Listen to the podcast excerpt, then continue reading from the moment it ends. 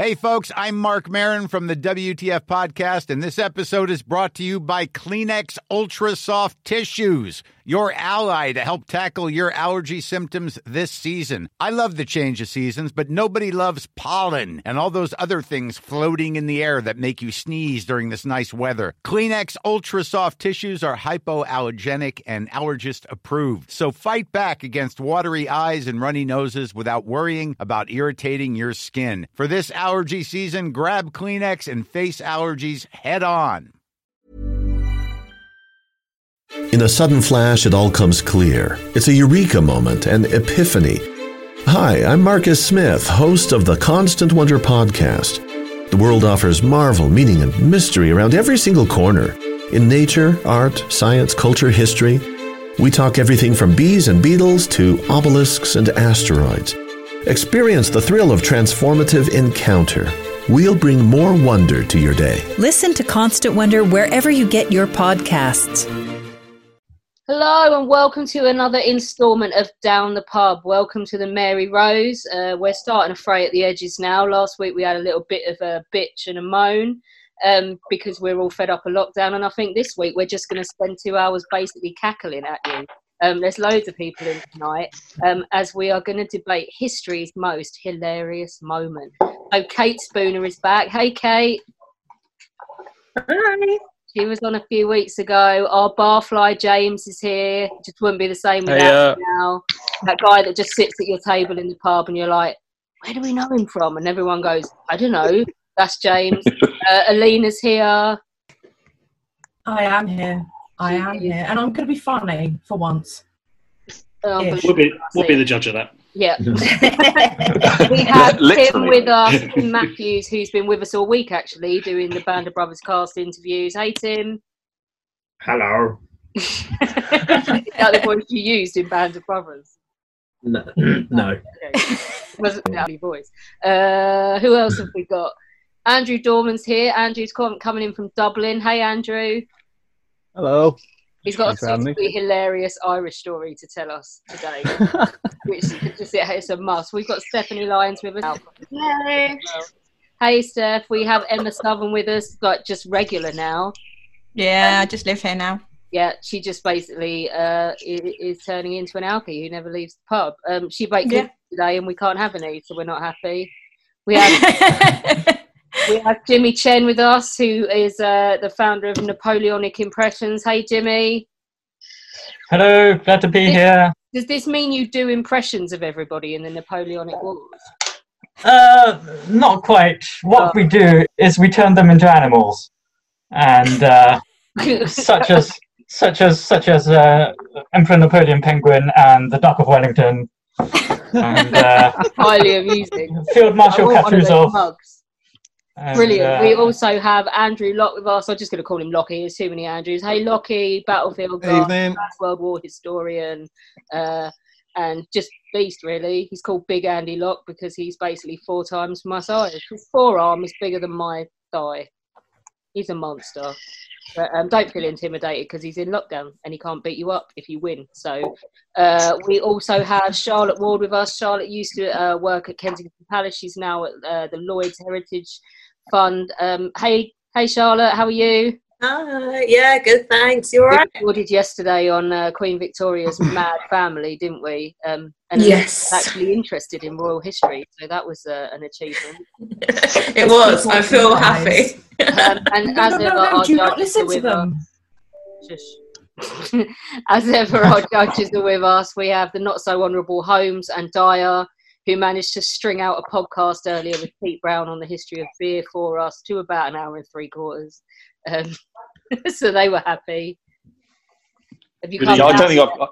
I, I don't think I've quite quite recovered. Actually, it was quite tiring in the end. But hopefully, it was all right.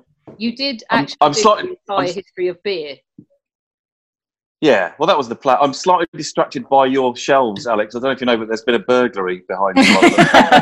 No, that's uh, that's the pile Hmm. where I throw all of the Edward the Eighth books when I get angry with him and go ah fucker and just them on the pile. That's yeah, that's where he ends up. That's all the respect he gets on my bookshelf. If you look to the side, or the other side, George V's all neatly filed behind the cuddly Henry VIII thrown in a corner.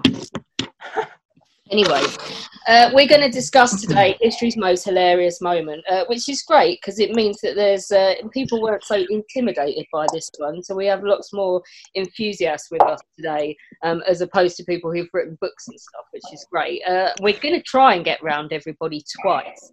Uh, who am I going to pick on first? I'm going to pick on James first because he's he's been here every week. He knows the score. Uh, James, give us one of yours and start by telling our judges one of your most hilarious moments in history. Okay, I'm going to start off with a doozy and also an apology to the people of Australia because my first choice for the most hilarious moment in history is the Great Emu War of 1932. Yes. Ah, yeah, so you know already. You know what? I think we might actually be in with a chance this week. Tell everyone why this is so hilarious. Okay, background to the Great Emu War. Uh, all the World War One veterans were becoming farmers. It was the Great Depression, and the emus like to migrate to the coast. Suddenly, there's all this lush farmland. Now, you'd think the farmers would go to the Minister of Agriculture. No, they went to the Minister of Depen- uh, Defence, I think Sir George Pearce, something like that, and ask him, hey, can we have guns and the military to go kill all the emus?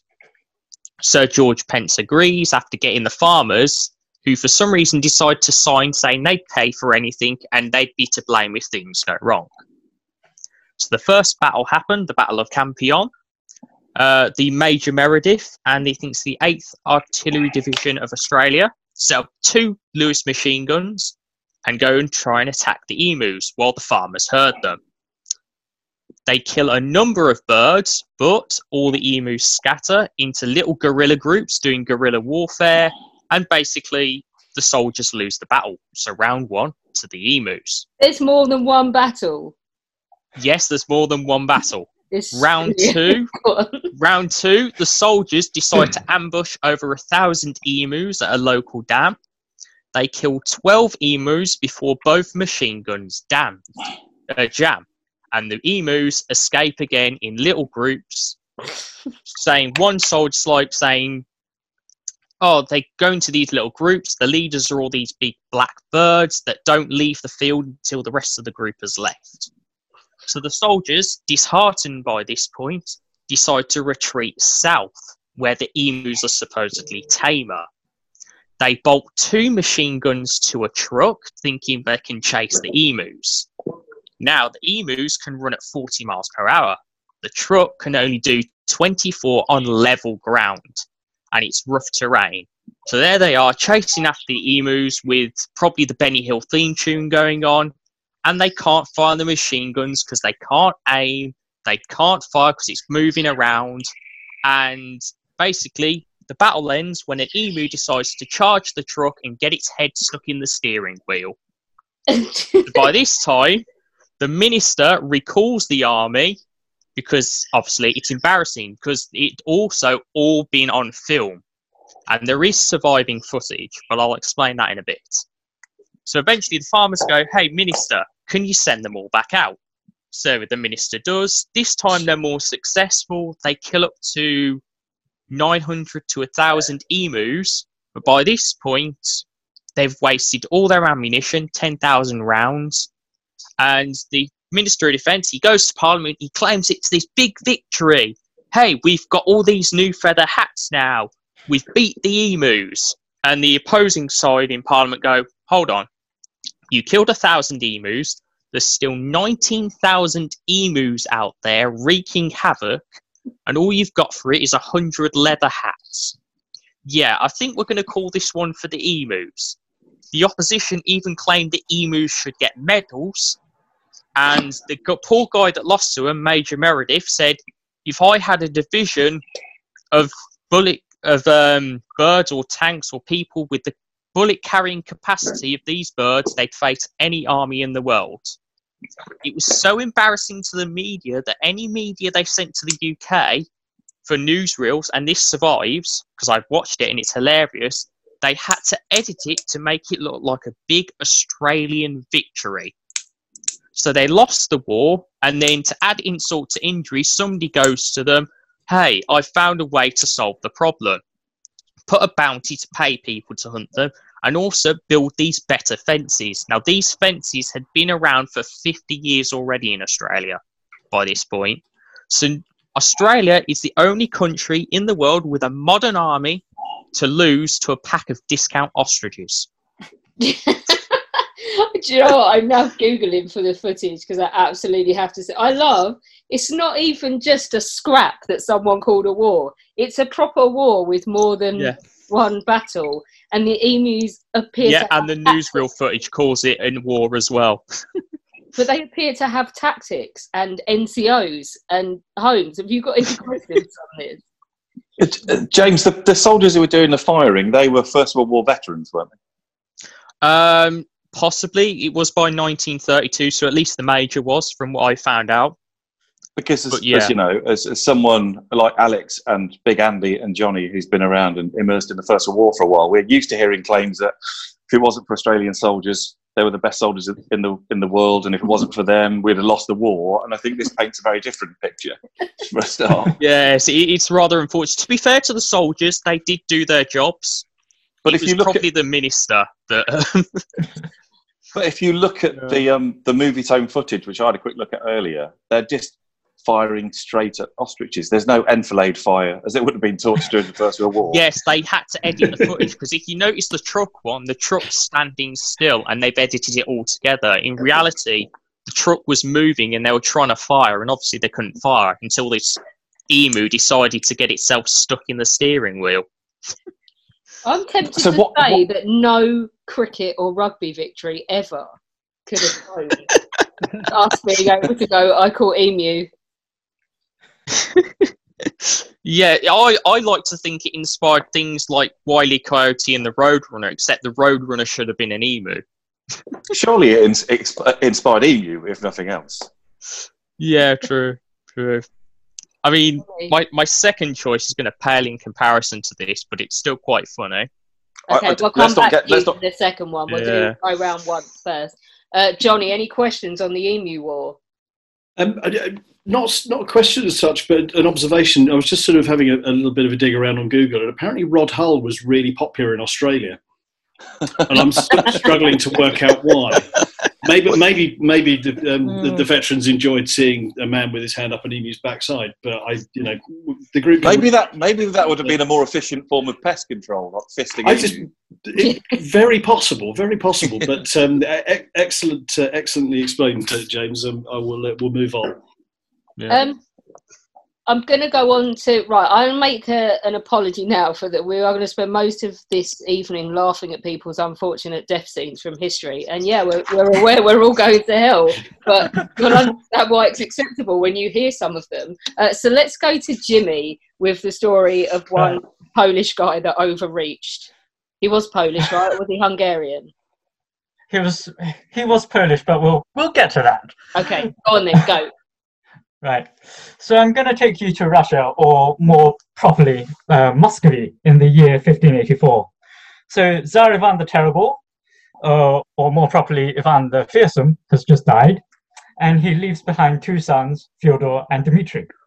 Now, there would have been a third around, but he died in 1580 under rather unclear circumstances. It's possible that his father bashed him to death accidentally. Yeah, he Um, accidentally caved his skull in, didn't he? Right, as a result of um, uh, yeah, uh, uh, general rage, which is what uh, Ivan the Terrible was quite famous for.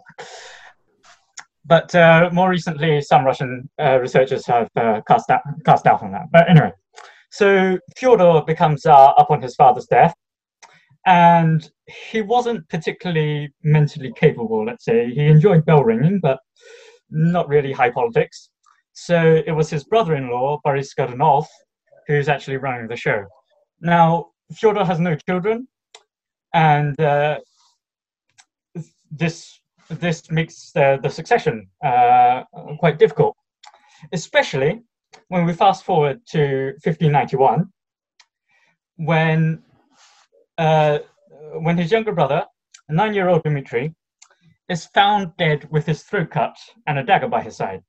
Now, these circumstances are not uh, you wouldn't really call it an accident, but uh, an official de- delegation arrives from Moscow, led by the boyar uh, Vasily Shuisky, to investigate.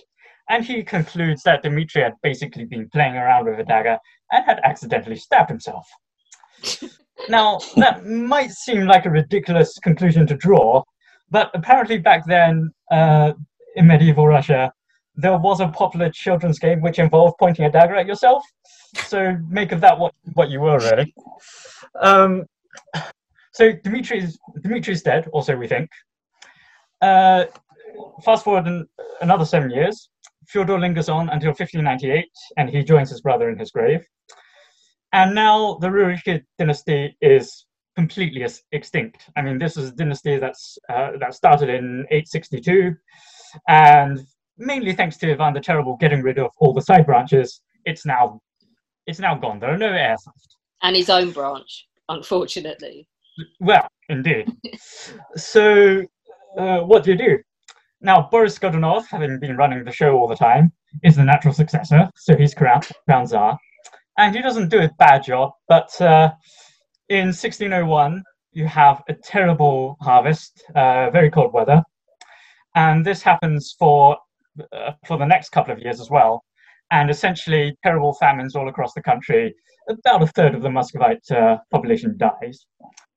Now, many Russians saw this as a manifestation of dis- divine disfavor. You know, maybe this guy Godunov is not the legitimate heir to the throne. And it just so happened that in 1603, a random dude turned up in Poland claiming that he was, in fact, Dmitry Ivanovich, the son of Tsar Ivan and the rightful heir to the Russian throne. Now, wait a moment. Didn't, didn't Dmitry die in 1591? Apparently so.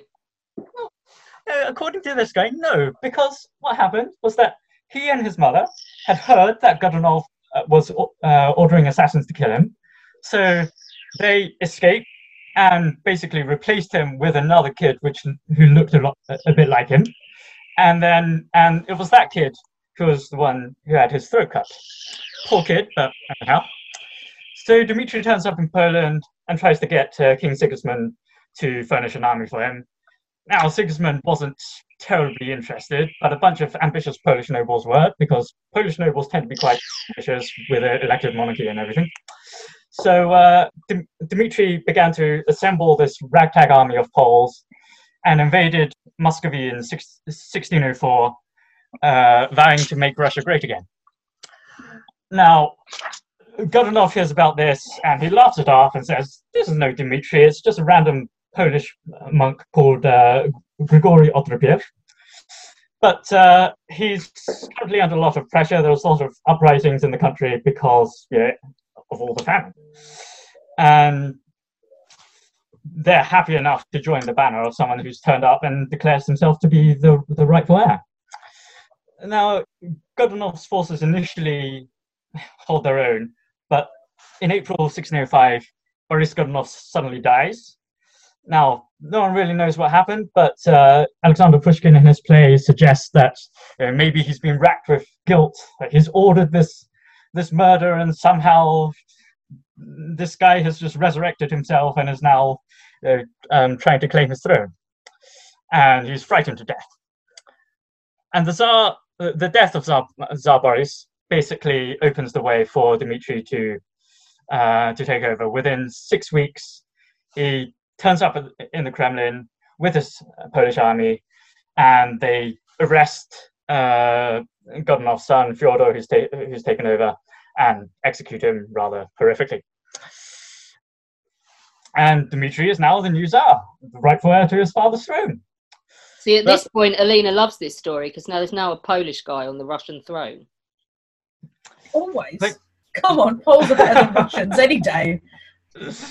Well, so so so yeah, we've got we've got this Tsar Dmitry, who's uh who's who's ruling for a while, but then people start to start wondering, hang on a minute, why why has he surrounded himself with so many Polish advisors? This this uh make Russia great again agenda doesn't sit very very well with this Polish political in, uh, interference. Um, and the final straw comes when the Tsar marries a Polish princess, Marina uh, Mniszek, who refuses to convert to Russian Orthodoxy from uh, from Roman Catholicism, and this is a huge issue for the Russians. So Vasily Shuisky, our, our old friend, uh, turns up again, and he basically issues a proclamation saying, "This guy's an uh, this guy's an usurper. We should get him. Uh, we should get rid of him." And that is indeed what happens. A couple of weeks after the Tsar's marriage, a mob storms the Kremlin uh, looking for the Tsar, and the newlywed uh, couple jump out of a window, but uh, Dmitri trips and basically hurts his ankle, and he hobbles for a while, but he's soon caught up by the mob and is apprehended. He's taken captive and hanged, and his body is initially put on display, as would happen in most European countries at this time. But the authorities, because it's brilliant.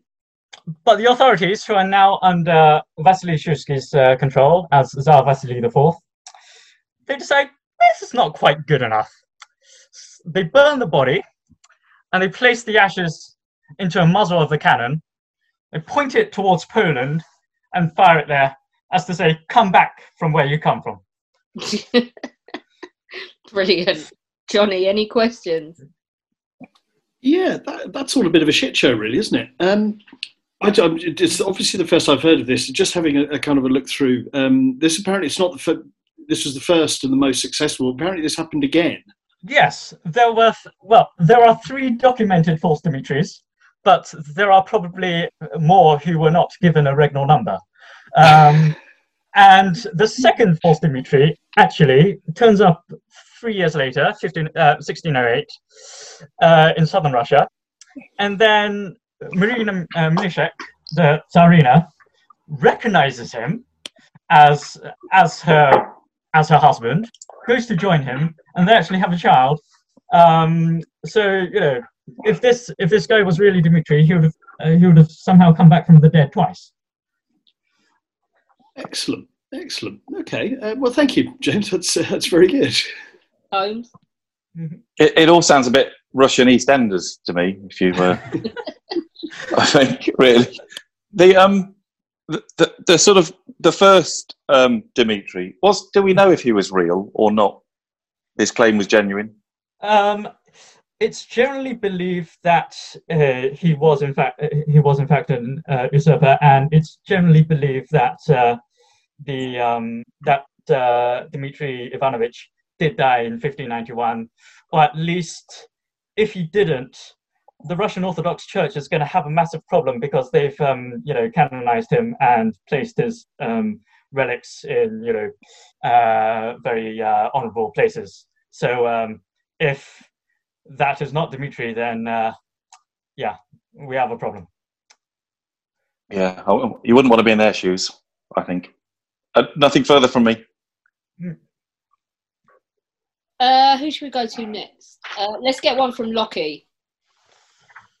Ah, all right. Um, so Slightly more serious, but still Hey. funny nonetheless. yeah, you think? I suppose so. I mean, because I'm I try to avoid doing comedy deaths or, Yeah. or something. No, no, Uh, yours are hilarious, but yours have quite profound. Um, one of them at least has quite profound results. So give us anyone, give us either of them first. Uh, all right, let's do.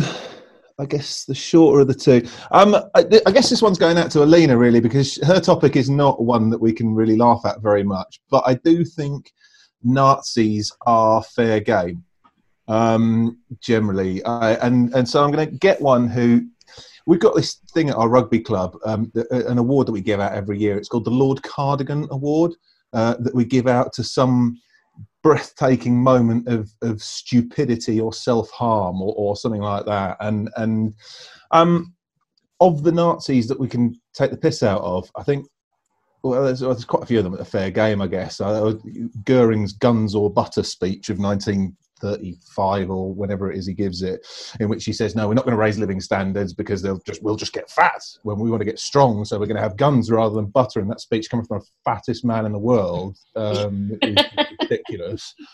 But I think Rudolf Hess is actually going to be my guy because it's remarkable what he does. It is actually remarkable what he does. Taking an aeroplane and flying it from Bavaria to Scotland on the on the bimbling effort that you might be able to end your war on one front so that you can crack on with another one. I mean, what does he what does he do? Um, he's not quite out of favour um, by this stage. But you know, some of the some of the selling points that saw him kind of rise up through the Nazi ranks uh, kind of past their sell by date. I mean, he speaks fluent English, which is nice. Um, uh, from a kind of foreign policy point of view, then that's maybe worth something. Um, very loyal uh, indeed, which is which is obviously going to be good, but not necessarily the sharpest tool in the box, uh, unfortunately. Um, we get to May 1941, and, and having had the conversation with a few people uh, around him, with the failure to invade Britain the previous year, let's buzz over and try and negotiate a peace. Something like that. So, into his own BF 110 he gets. He flies over to Scotland, and there's there's a little bit of debate, I think, about who he was actually trying to go over and, and see. But I think the the Duke of Hamilton, um, it is he was aiming for, based on the fact that he'd met him, um, which is nice. But uh, I think they'd met five years earlier at the 1936 Olympics and had a conversation. Um, there was another Hamilton uh, though Sir Ian Hamilton of Gallipoli fame had also met several high-ranking Nazis, so we're not, we're not totally sure which one he was going for. Um, but but the Duke of Hamilton is, is looking like the, the most likely based on where he was sort of aiming for. Anyway, uh, over he flies, taking his, his 110, uh, which just about has the range to reach Scotland uh, from Bavaria. Um, of course, he gets lost because he, he flies over Scotland at, at night time, can't find exactly where it is he wants to set down, realizing you know, Scotland's not exactly pancake flat. You know, there's rocks and trees and stuff all over the place. He decides, well, and running out of fuel as well. He decides I'm not going to chance a, a, landing somewhere where there might be a whole load of rocks. Uh, so he uh, unclips, undoes the, the, the, harness. He's on his own. He hasn't got a, a gunner or anything in his in his plane with him, rolls over, levers himself out, and uh, and parachutes down. Um, twists his ankle. He's never done that before either. Uh, never never done a parachute jump before, and he said he really enjoyed the experience later, which is which is weird enough. Um, but he twists his ankle on landing, and then it just gets more and more bizarre. Um, because he's picked up by some locals and taken off to someone's house where they try and make him a cup of tea, and he says, "No, thank you, I don't drink tea after dark." all right. Um, then he's uh, they get in touch with the local home guard, and it is very Dad's Army like from from there on. So yeah, imagine your your U-boat captain um, uh, with the Dad's Army. Your name will also go on the list. Uh, I, have got a scene like that in my mind. Um, and uh, as it t- and all the whole time he's, he's claiming not to be Rudolf Hess uh, as well. He's given he's given some false name. He's Captain. What does he call himself? Fortunately, the Nazi propaganda machine might have shot him in the foot at some stage. You would have think. Well, there is that because they spend the whole time saying, "Really?" Because you look a lot like Rudolf Hess. It's like, no, no, I'll get that a lot. um, so yeah, eventually he they he's a bit, he's a bit worried at one point because he thinks the uh, home guard commander's drunk and he's going to shoot him. Um, but he gets uh, he gets taken off and interviewed. He does get his meeting with the, the Duke of Hamilton, who was like, "Well, I've got nothing to do with this at all," um, and uh, and then it transpires as he kind of he's insisted that um, he, he's wanted to speak to this Hamilton, and as the kind of interviews go on, it becomes clearer and clearer that he is Rudolf Hess. Um, so he drops the drops the pretense um, uh, enough to make that clear. What is he over to do? He's here to negotiate a peace. Does the Fuhrer know that you're here? Oh, no, no, no. This is nothing to do with the Fuhrer. Well, if you're not speaking for the Fuhrer, why the hell would we talk to you about some peace? So that's another moment of stupidity um, from him. So there's never any prospect of him getting any kind of serious negotiations done. Uh, so what do we do? We take him off to the Tower of London and stick him in there for a few days. And I've got this. I've got another sort of class image of uh, like the yeoman warders, having met a few of them, you know, because they do their their grim history stuff and they love yeah. their dark history around there. I could just imagine them say, "Oh, let me." Tell you about mm, the first Duke of Monmouth that we kept in uh, a room along here. Uh, do you know what happened to the first Duke of Monmouth? We chopped his head off very brutally, and t- telling him a few stories uh, like that in the in the days that he was kept there uh, while they prepped something more permanent uh, for him. Uh, it got we got one more moment of stupidity when it became very clear that he wasn't going to meet anyone senior and serious and talk about anything. Then he tried to make a break for it uh, one day. Um, tried to run out of um, the room he was being kept. Uh, actually tripped over and broke his leg as he was doing this. So this is a total cluster catastrophe of hopelessness. Um, and that he couldn't- basically did to himself. Exactly, and it couldn't happen to a nicer bloke either. So uh, there you go. That's my series of hilarious moments with Rudolf Hess. What a twat! Holmes, go for so many questions. One is why, but yeah, go on. That, that's sort of the main one, I suppose. But I quite like the fact that he, he sort of gave himself away by he said he didn't drink tea after dark, which reminded Yeah. me of that that German spy that got caught that time ordering a gin and tonic in a pub at ten in the morning. um, but um, yeah, I, I mean, he wasn't acting. There was no chance that you know whatever his intentions were. I, a bit of me thinks he was just trying to get out of it, and you know his messages of peace were just a cover for that, really. Well, I don't know. Because there's some other weird stuff around it. Because years later, Galland um, comes forward and says, Adolf Galland, fighter pilot, commander ace, um, he comes forward and said, "Oh, you, the night that Hess flew, Goering had got in touch with him, saying oh, Hess is making a break for England. Go and shoot him down." It was too late to do anything about it. Um, so that that kind of points to the fact that the regime knew that he was flying over um, for some reason. Hess himself had left a note saying, you know, if, if it goes wrong, you can you can deny everything and, and just tell them I'm mad. Well, we're, we're reasonably happy to do that as, it, as it happens. But um, yeah, so it does point to a bit of knowledge um, uh, in the in the sort of yet higher echelons. Um, I mean, he, he lived for quite a while as well, didn't he? Didn't he live in? he- He was then sent back to Germany at some point, and he was Yeah, they- wasn't they he in Spandau prison on his Yeah. own for ages. Yeah, that's it. So they stuck him on trial at Nuremberg, um, and they couldn't do him for being part of the, you know, the final solution and a lot of the kind of crimes against humanity and stuff like that because he was, you know, banged up by them. But um, uh, they, oh, I can't remember what charge they did him. Being part of the conspiracy, uh, I think, and he, he he got a life jail sentence, which he, yeah, largely served in in Spandau um, until he hanged himself in 1987, was it? Was was he ever due to be let out? Do you know? Don't think so. Was it a life sentence? Yeah. What a knob. It's the only- it's like, can you, do you know what though? Part of me wants to have been a fly on the wall. If you're the Duke of Hamilton and you open your front door and there's like one of the highest ranking doctors of all standing there going, You right, mate? You'd be like, What the fuck is going on here? Um, yeah, okay. Any questions, Johnny? Um, I, I, thanks, Andy. That was uh, that was that was fascinating. Um, I'm I'm assuming that when word of this got to Hitler, he probably wasn't best pleased.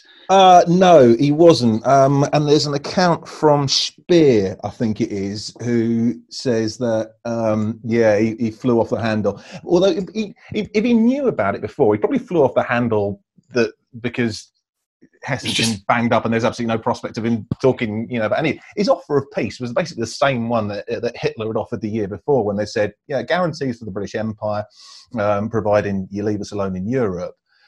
Uh, but Hess had already spoken through, you know, advisors about what, what the prospects of the British agreeing to that were. It was zero, absolutely nothing, because you know Hitler's made plenty of guarantees, and we're not buying them anymore. Wasn't terribly honourable. No. Uh, okay, thank you. yeah, I think that definitely is a, a case for massive bellend behaviour there. Uh, let's do one more and then we'll go refill our drinks. Uh, Kate, give us one of yours.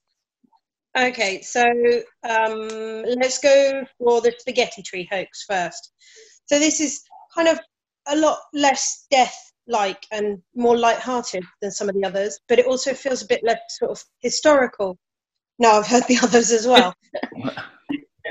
Um, basically, it was a, a two and a half, three minute report that they put on Panorama in 1957, um, which was it was thought up by one of the cameramen and he produced this report. Um, it basically shows a family in Switzerland, the Italian and the narrator, Richard Dimbleby, describes the bumper crop as being the result of a mild winter and the virtual disappearance of the spaghetti weevil. Um, he also describes how a late frost can impair the flavour of the spaghetti that they are growing on trees. Um, and you see the spaghetti being laid out to dry in the sun. And he describes how the uniform length is the result of many years' endeavour by plant breeders.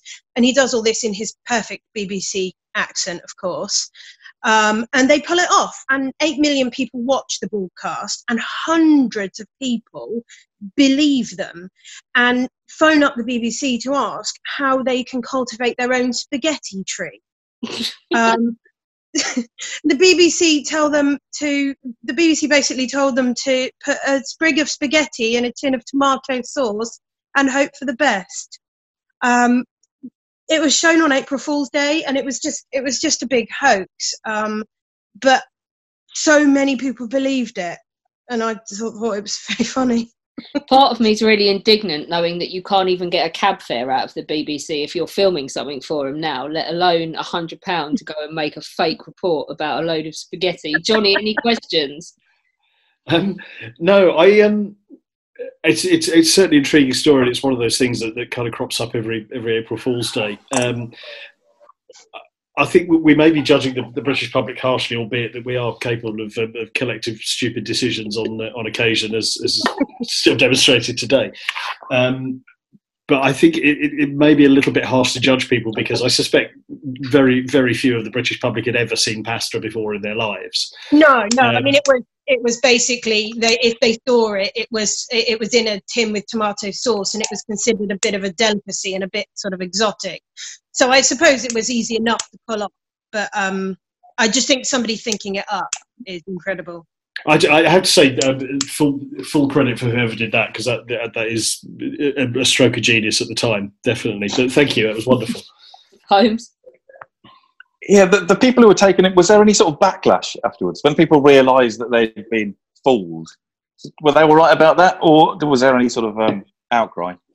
I don't think so. I think, I mean, I think, I don't know. I suppose people realise sort of gradually, you know. Um, but no, I, I, don't think there was any backlash. Some people phoned up sort of questioning the truth of it. Um, but yeah, I think it was taken taken lightheartedly. I think it was taken in good spirits. This is back when people had a sense of humour and before some spaghetti activist group came forward um, to protect I, um, interest. I like um, I like I like the, the concept of people realizing gradually. I, I'm just sitting watching this vision of a, a sort of a slightly sort of grey couple in, in 1950s clothing on the on the fourth week of the, Yeah, the spaghetti and in the tin of tomato.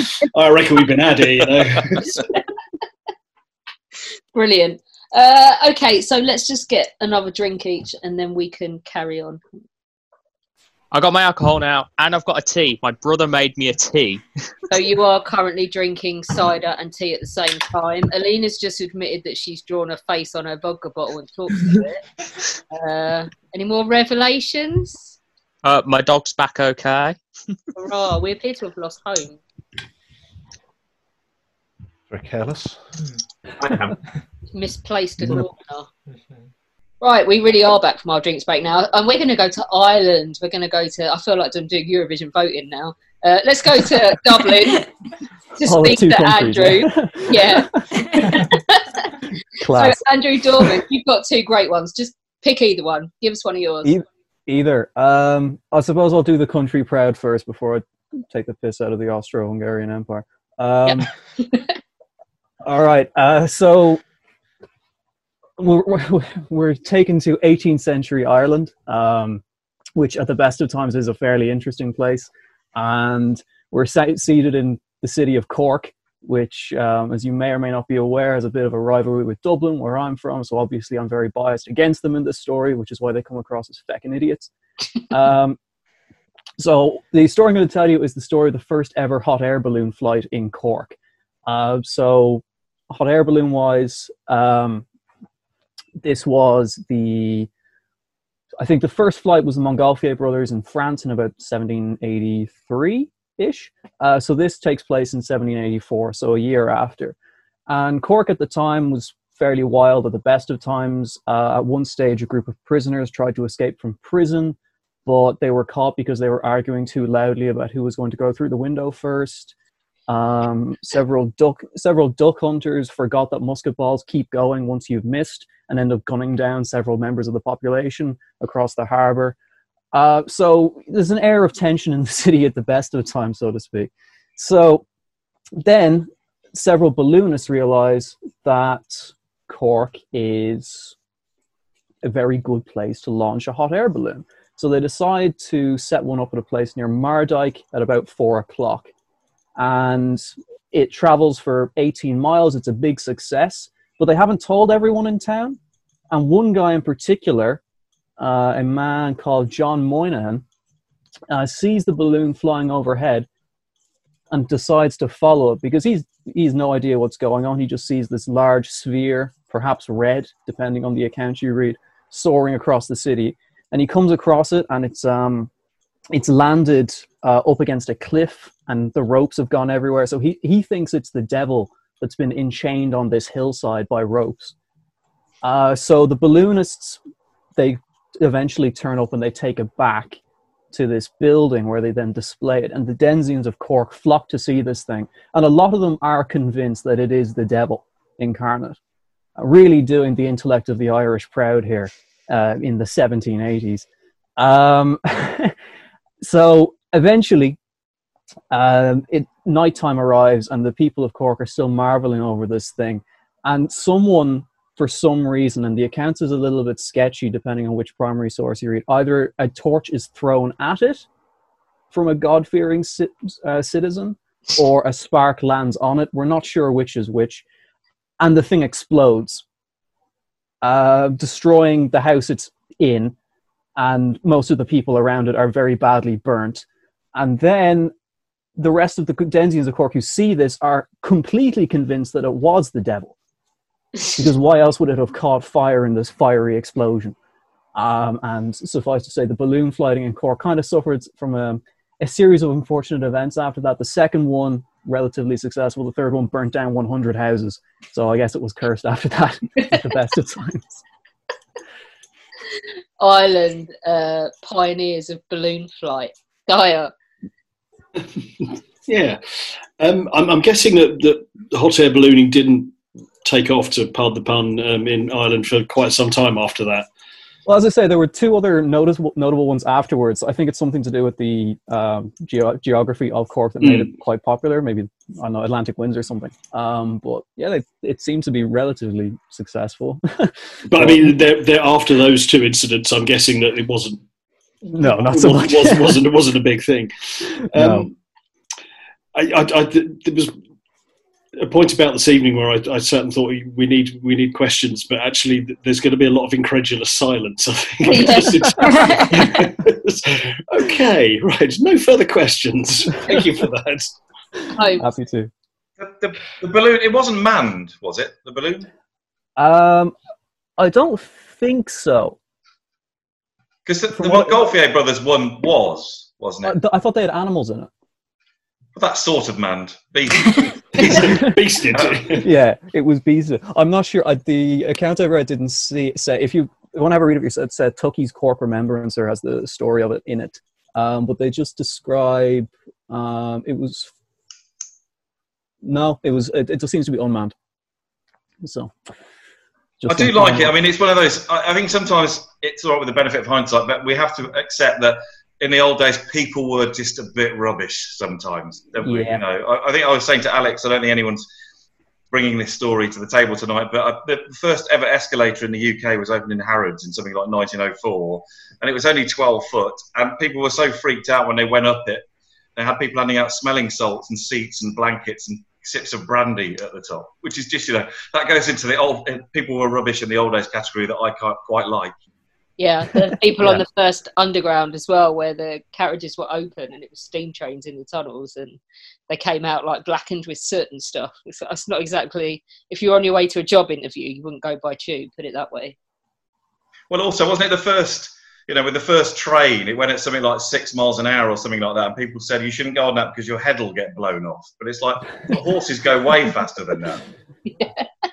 Or the one where if you were over, was it ten miles an hour in a car, and someone had to walk in front of the car waving a red flag.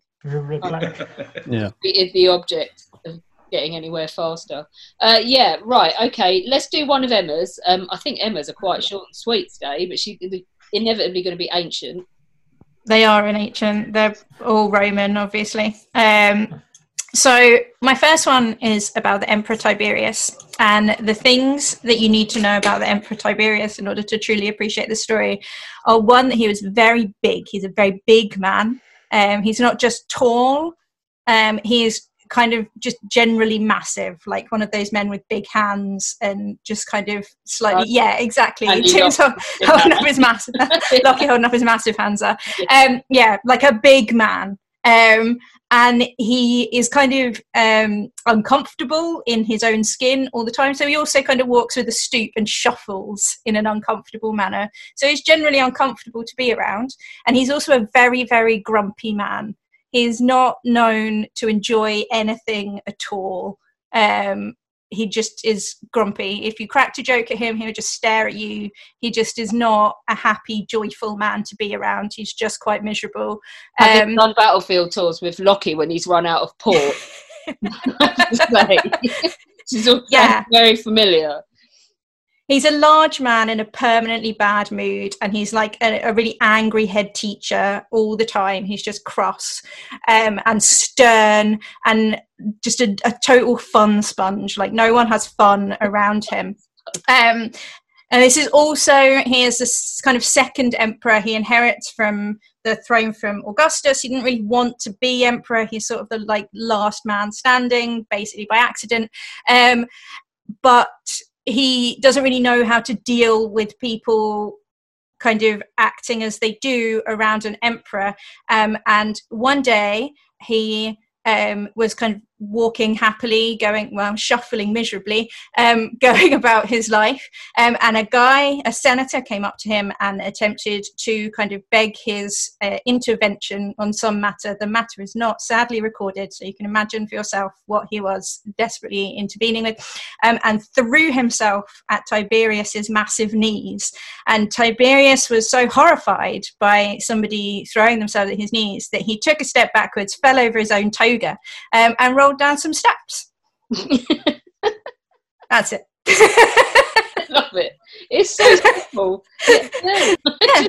Tell me the toga unravelled as well, just for I hope so, because the togas are like several meters long and very, very heavy. Um, and they're- if you can watch videos of um, people like putting them on, on you can't put one on by yourself because they're so massive. You It'd be like need, a loo roll rolling down the stairs. Yeah, exactly. So he just trips right over, goes straight down. Um, so he's big, he's grumpy, and now he's falling down the stairs. Oh, but you know what? It is simple, but I love it. I'm so It's simple, but it's perfect. falling down the stairs. Dyer. Um, I, it's it's interesting that it, it's recorded. Were, were, were, there many Roman pratfalls that were recorded for posterity? Or? Not as many as I'd want. Um, there is another one about Caligula getting into a huff um, because um, uh, I think it's a gladiator or a charioteer shouts something at him and he tries to storm out of the uh, theatre and falls down some steps. That's the only other one I can think of. Excellent. I, it's when you when you start describing describing Tiberius, the first thing that, that sprung to mind was he sounded like a Roman version of Greg Davies's character in The Inbetweeners, Mr. Gilbert. yes, he is. Just big, grumpy, and ungainly. Yeah, but without the charm. Like distinctly lacking in charm. Um, Excellent. No one likes him, e- not even his wives. Um, No, I, that's you know what I, I, I, I like simple and, and, a, and a Roman pratfall chat very falling downstairs, losing toga. Love it. yeah. It's it's excellent. Thank you. Holmes, any questions? It, did anything happen to the bloke who went to um who, who bent down in front of him, who approached his knees? No, but I imagine that he potentially just lay down and died of horror right there. Um, as far as I know, nothing happened to him. Which is Um, kind of unusual because they used to kill people for looking at their olive oil jar in a funny way back in those times. So Tiberius Tiberius did love killing people for funny things. Tiberius once had somebody executed for going to the loo with a coin with Augustus's head on it in his pocket. So Which makes Um, the even funnier. it does. I imagine the trial. yeah. Like Uh, how do you defend yourself against that? Speaking of trials, Tim, you've got. I love this one. For some reason, this one, I just sat there giggling and snorting to myself for about half hour after you sent me the link. Tell us your first one. Right, so very, very scantily researched because I don't normally do this, so I'm not going to sound nearly as eloquent about this as, as any of you. uh, but it's called the Cadaver Synod, which is exactly what it sounds like. I didn't know what a synod was, but I'm assuming most of you do. Do you? Pretty much. Some kind of clergy cle- ecclesi- yeah. ecclesi- drinking ecclesiastical court, right? Exactly, yeah. Yeah. Uh, so back in the ninth century, Pope Stephen VI of Rome uh, ordered that uh, one of the, the body of one of his predecessors be exhumed, brought to the papal court, and put on trial for uh, illegal accession and uh, perjury. So this was a, a proper trial. This person had been dead for seven months, so probably wasn't particularly well groomed at this point. Uh, but they were strapped to like a throne, I think, and uh, they were they were appointed a deacon to def- to speak on their behalf to answer charges and questions. Apparently, that was sufficient because they found him guilty, um, and then they divested him of his of his papal stuff, vestments, and uh, cut three of his fingers off, the ones that he'd been using to bless people when he was alive, and buried him in uh, as uh, as a layman, which he, they they claim he'd always been. Uh, it was effective. So they buried him out with the foreigners, probably next to like Jesus and Siddhartha, I guess. Um, but that wasn't enough. No, they had him dug up again because I don't think that was enough of a humiliation, and they, they tied weights to his body and chucked him in the river. So, of course, he showed up further downstream and um, apparently started performing miracles, uh, which caused quite the stir, as you'd imagine. And um, then I, I, don't know what happened at this point, but it led to Pope Stephen, the idiot who put him on trial in the first place, being uh, put in prison where he was strangled to death. So I think the whole thing was just a big prank by the body of uh, who was it? I can't even remember who it was. Um, Let's call him Dave. Pope Formosus. I reckon he just came back once he'd been dug up. He thought, right, I'm not having this, you pricks, and uh, started pranking them all, and ended up, by the way, being being buried finally in St Peter's Basilica, which I reckon was always what he was after. That's what it was about. So there you go. Yeah, uh, a dead person being put on trial, found guilty, and uh, getting his own back, I guess. I just love the fact that cutting off three fingers after he's been dead for months already was deemed as a punishment of some kind. Well, we've done that, haven't we? We we did that with Cromwell. Yeah. Um, he was Mm. he was dug out of Westminster Abbey, stuck on trial for the regicide of Charles I, and they found him guilty. in in a, he was. Your your silence only incriminates you further, Mister Cromwell. Um, and and cut his head off and stuck it on a spike and hung his body in a cage. Oh. That was 1660, 61. Well, I don't have a problem with any of that. If I beat you to it. Well, no, quite. I think to be to be uh, to give some context, I I infer from this that they did all of that because these were all things that meant that posthumously he he could not be credited with all of the things he did when he was alive. So they had to uh, all of the power that he'd exercised while he was alive was then taken away. All the all the, the acts, the actions that he'd uh, made. So you know all the blessings he'd given and all of the, the decisions he'd made as pope were there, thereby uh, nullified by cutting his fingers off. the many thousands of people that have been blessed by him, you're already pissed off, aren't you, at this? yeah, they were the ones further down the river who were claiming it was performing miracles. Yeah, I have to tell you. So my brother and I went on a little tour of the other hand. not long after John Paul died, Pope John Paul, and they were selling all of the merchandise in the Vatican gift shop cheap because he died, like the calendars, the John Paul calendars, and everything. obviously replaced by the new guy. So me and my brother took a massive close up of a picture of John Paul II, and we texted it to my mum, and we said, "Oh, we just met the Pope." And she was like, "Oh, rubbish!" And we were like, "No, no, no! You can ask for a blessing from the Pope. You can do that when you go to the Vatican." We asked for a blessing for Adam's eczema, and my mum bought it, went into work, showed everybody this picture of the Pope that we'd apparently taken when we met him, until someone in our office went, um, he died. And we just got a text back saying, bastards. 80% off blessings, was it that day? It was. There was a whole bargain bucket of John Paul II merchandise. Kind of incredulous on his behalf when I saw that. Holmes Dyer, any questions? Um, I'm sort of intrigued in terms of the, the synod. I, I'm intrigued to know whether there were at least one or two doubters, sort of stating the obvious that he's already dead, or, or was this a unanimous? Yeah, he must be tried. I have no idea because I didn't do any research. But, That's, that's, Alina, that's, Alina, that's Alina's answer. Excellent. No, I, I'm just. Yeah, I'm, I'm, I think I'm going to have to read all this because I'm curious if they, if they all went along with it, or if there was just one bloke sitting there saying, "I think we're wasting our time here, lads. This seems a bit of a rum idea to me." This stinks. Yeah, literally. Excellent. Thank you, Tim. That was wonderful. No, I think you'll find it's uh, poor old.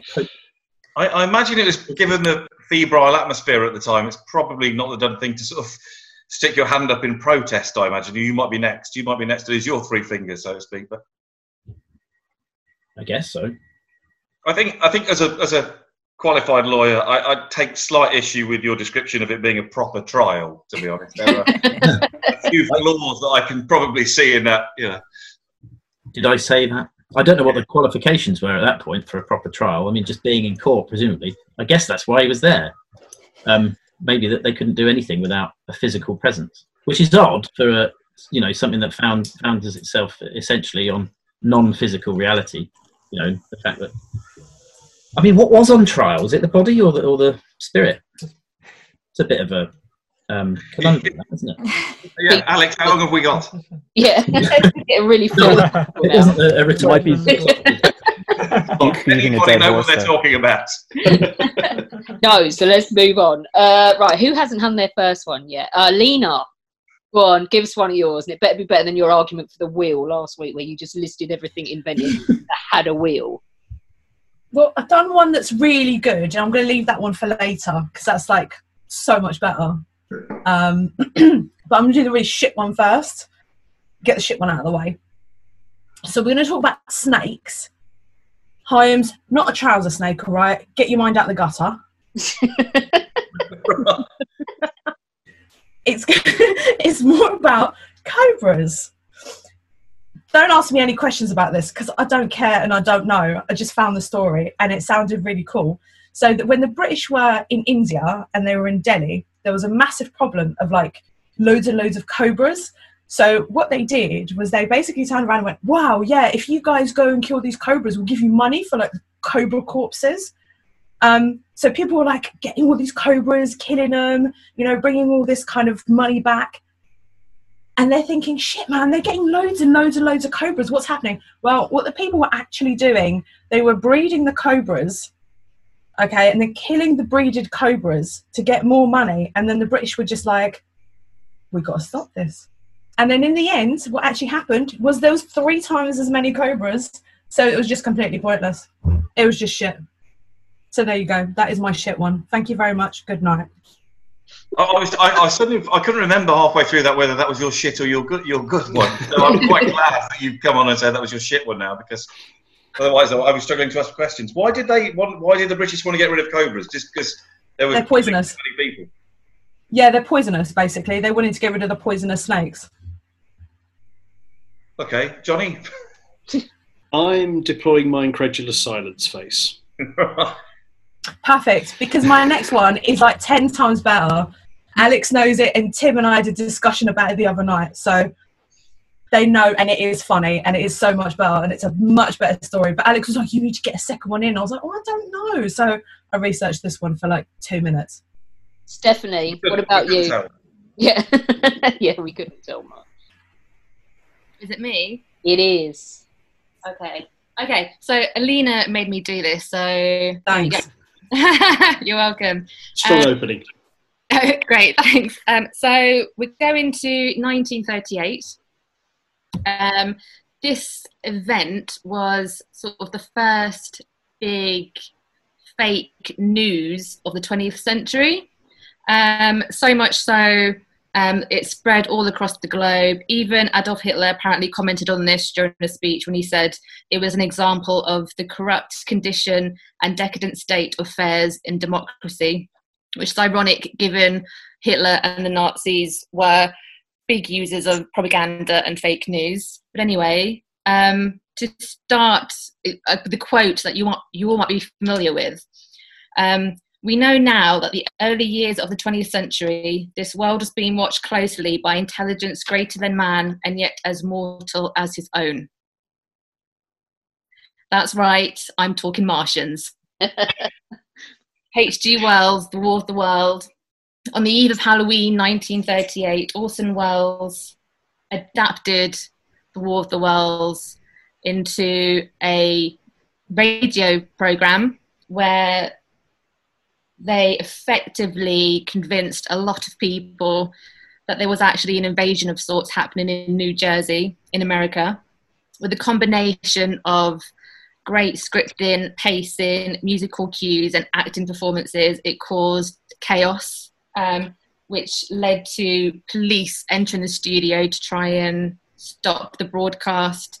There was a mayor in a mayor in Midwestern town that called in to tell them of riots in the streets. Um, the CBS switchboard was alight with people wanting to find out what was going on.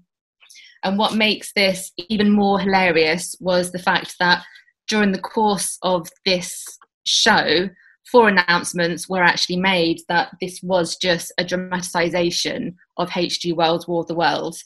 But unfortunately, if you had tuned in at that time, a couple of minutes later, you would have just have heard normal programming being intercepted with news bulletins of all of this weird and wild, crazy things going on.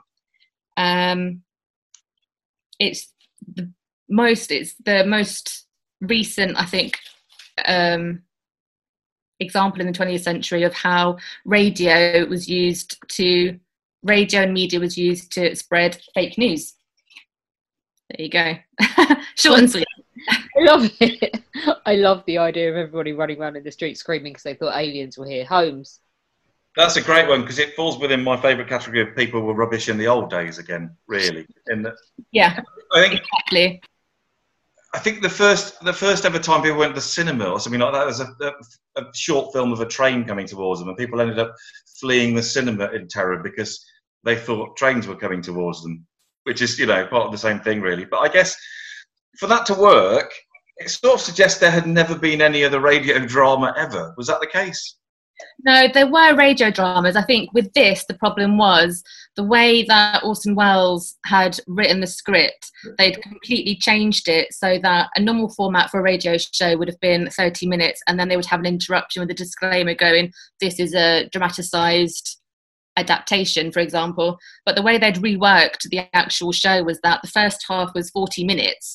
So people thought that because there was no 30 minute like this is a, this is not real they thought it was actually a news bulletin which made more people believe oh, hang on a minute this is actually really happening. I know something about this one as well, and why it was that everybody got confused is because there was a um, singer on like the other big channel, um, and he started doing really boring songs, and loads of people switched over just in like in the middle of the fake news bulletins, so they missed the like this is a dramatic presentation, and the fact that it wasn't normally like dramatizations in that those days weren't normally done as news bulletins um, or didn't try to go for realism, and those that combination of things just really threw people completely. so really, it's all the fault of a very boring singer. It's also as well. Really, um, really obviously ten times better than the uh, Tom Cruise adaptation. We can agree. What you need for this story, the story about this, is you need Richard Burton doing a meta narrative saying, "No one would have believed." Damn it, got it wrong. You get the picture. yeah, we have to get him to do No, like you would have There's the so right tone in your voice. movie trailer voice. Movie trailer. Oh no, you can't. No one can do Richard Burton apart from Rob Brydon. That's true. Uh, Dyer, any questions Um, on War of the Worlds? No, I, it's it's an intriguing story I've I've read about before. Um, I always see the War of the Worlds. I, I read when I was much younger. Um, and as you get older, when you, you look at the original plot and setting, you know why people adapt it and move it to somewhere more interesting because it took place in Woking, and fuck all ever interesting ever happens in Woking. So you have to you have to shift it somewhere. And I suspect if Orson Welles hadn't been the, the genius he was and had set this around Woking, people would have just gone, oh, "Fuck off! Don't be ridiculous." Although the three of us did go on a day out to Woking once. Granted, it was to a cemetery, but we did True, a true. day out to Woking. It's the most exciting bit of Woking there is. That it's that simple. Johnny, are you um, saying it would have worked better if it was in Guildford then? Yeah, you shift down shift down the road to Guildford. Better one way system, better shopping centre, much more believable, without question. But thank you, Stephanie. Wonderful. Okay, and I'll do one in a minute. But let's go to Charlotte. Charlotte's waited ages. Hi, Charlotte. Hi, I've been enjoying everyone else's stories. Which one are you going to give us first? Um, so I'm going to talk about the death of Queen Caroline. Unfortunately, going back to someone dying But in it rather is tragic but funny frankly hilarious. circumstances. Yeah. Um, I should say that when I did this story for a tour I used to do at Kensington, which was like the ghost eerie evening tours, someone fainted um, whilst I told this story. So be be prepared. Um, They weren't listening to War of the Worlds on their on their phone, were they? They may have been, yeah, probably more interesting than what I was talking about. Um, yeah, so Queen Caroline of Ansbach was the wife of George II, um, and she's one of my favourite people in history. She is just an incredible woman and person. Um, she was sort of, when you sort of say, you know, the woman behind the man, that was her. She was intelligent, she was vibrant, she was funny. George II was very boring and very kind of introverted, but Queen Caroline was just incredible. Um, so, on the birth of her last child, she ended up with a hernia. And she never told anyone about this hernia. She would never be completely naked in front of anyone. She'd always wear a shift dress and she'd never wear anything too tight fitting. Um, and this went on for sort of 10 plus years. You know, she would have been very uncomfortable. The hernia was getting a lot worse, but she just kept going. Um, and part of that was because she didn't want to worry George. George was a worrier, um, and she didn't want to panic him. Um, so then it gets to November um, 1737, and there's a party at St James's Palace, as there always was, and Queen Caroline was the, the heart and soul of the party. And the pain becomes too much. Um, and she carries on with the party, um, which, you know, good going, girl. Um, and then she's just collapsed in pain. So she's, you know, taken off to the, the chambers and um, it's discovered and she admits to the fact she's got this hernia. Now we know of a hernia, you, you can pop it back in. And that was also known at the time that they sort of developed recent medical understanding that hernia didn't need to be cut out. So a doctor was called, um, and this doctor was a bit worried and a bit scared because George II was freaking out that his he was about to lose his wife. So this doctor calls an older doctor. The older doctor's about 90 something and was the doctor of George I. So you've got these two kind of older doctors, quacks, um, coming in. None of them, neither of them had read the new understanding of hernias. So they come in and think they need to remove it. And they basically start hacking away at Queen Caroline, trying to remove this hernia. By this point, the hernia is it's um, internally it's quite grim, um, and they're hacking away. And Caroline, they do this sort of every day. They come in and take a bit more and a bit more. Every day, Caroline starts the surgery with a joke. She's having a great time. She's joking with the surgeons and doctors. She's saying to one doctor who was going through a a divorce, um, that wouldn't you rather be cutting up your ex-wife um, instead of me? So she's laughing. Um, and then there's a point where one doctor's leaning over and he doesn't have enough light behind him. So he asks the other doctor, the older one, to come over. Now, if you're a surgeon in the 18th century, your essential equipment is your powdered wig. So he leans over with his candle and he sets his wig alight.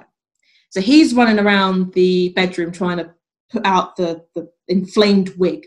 Caroline says, I need you to stop the surgery because this is too funny. So she's laughing, belly laughing at everything that's going on, bearing in mind she's being operated on. Um, eventually, they put the wig out and they carry on.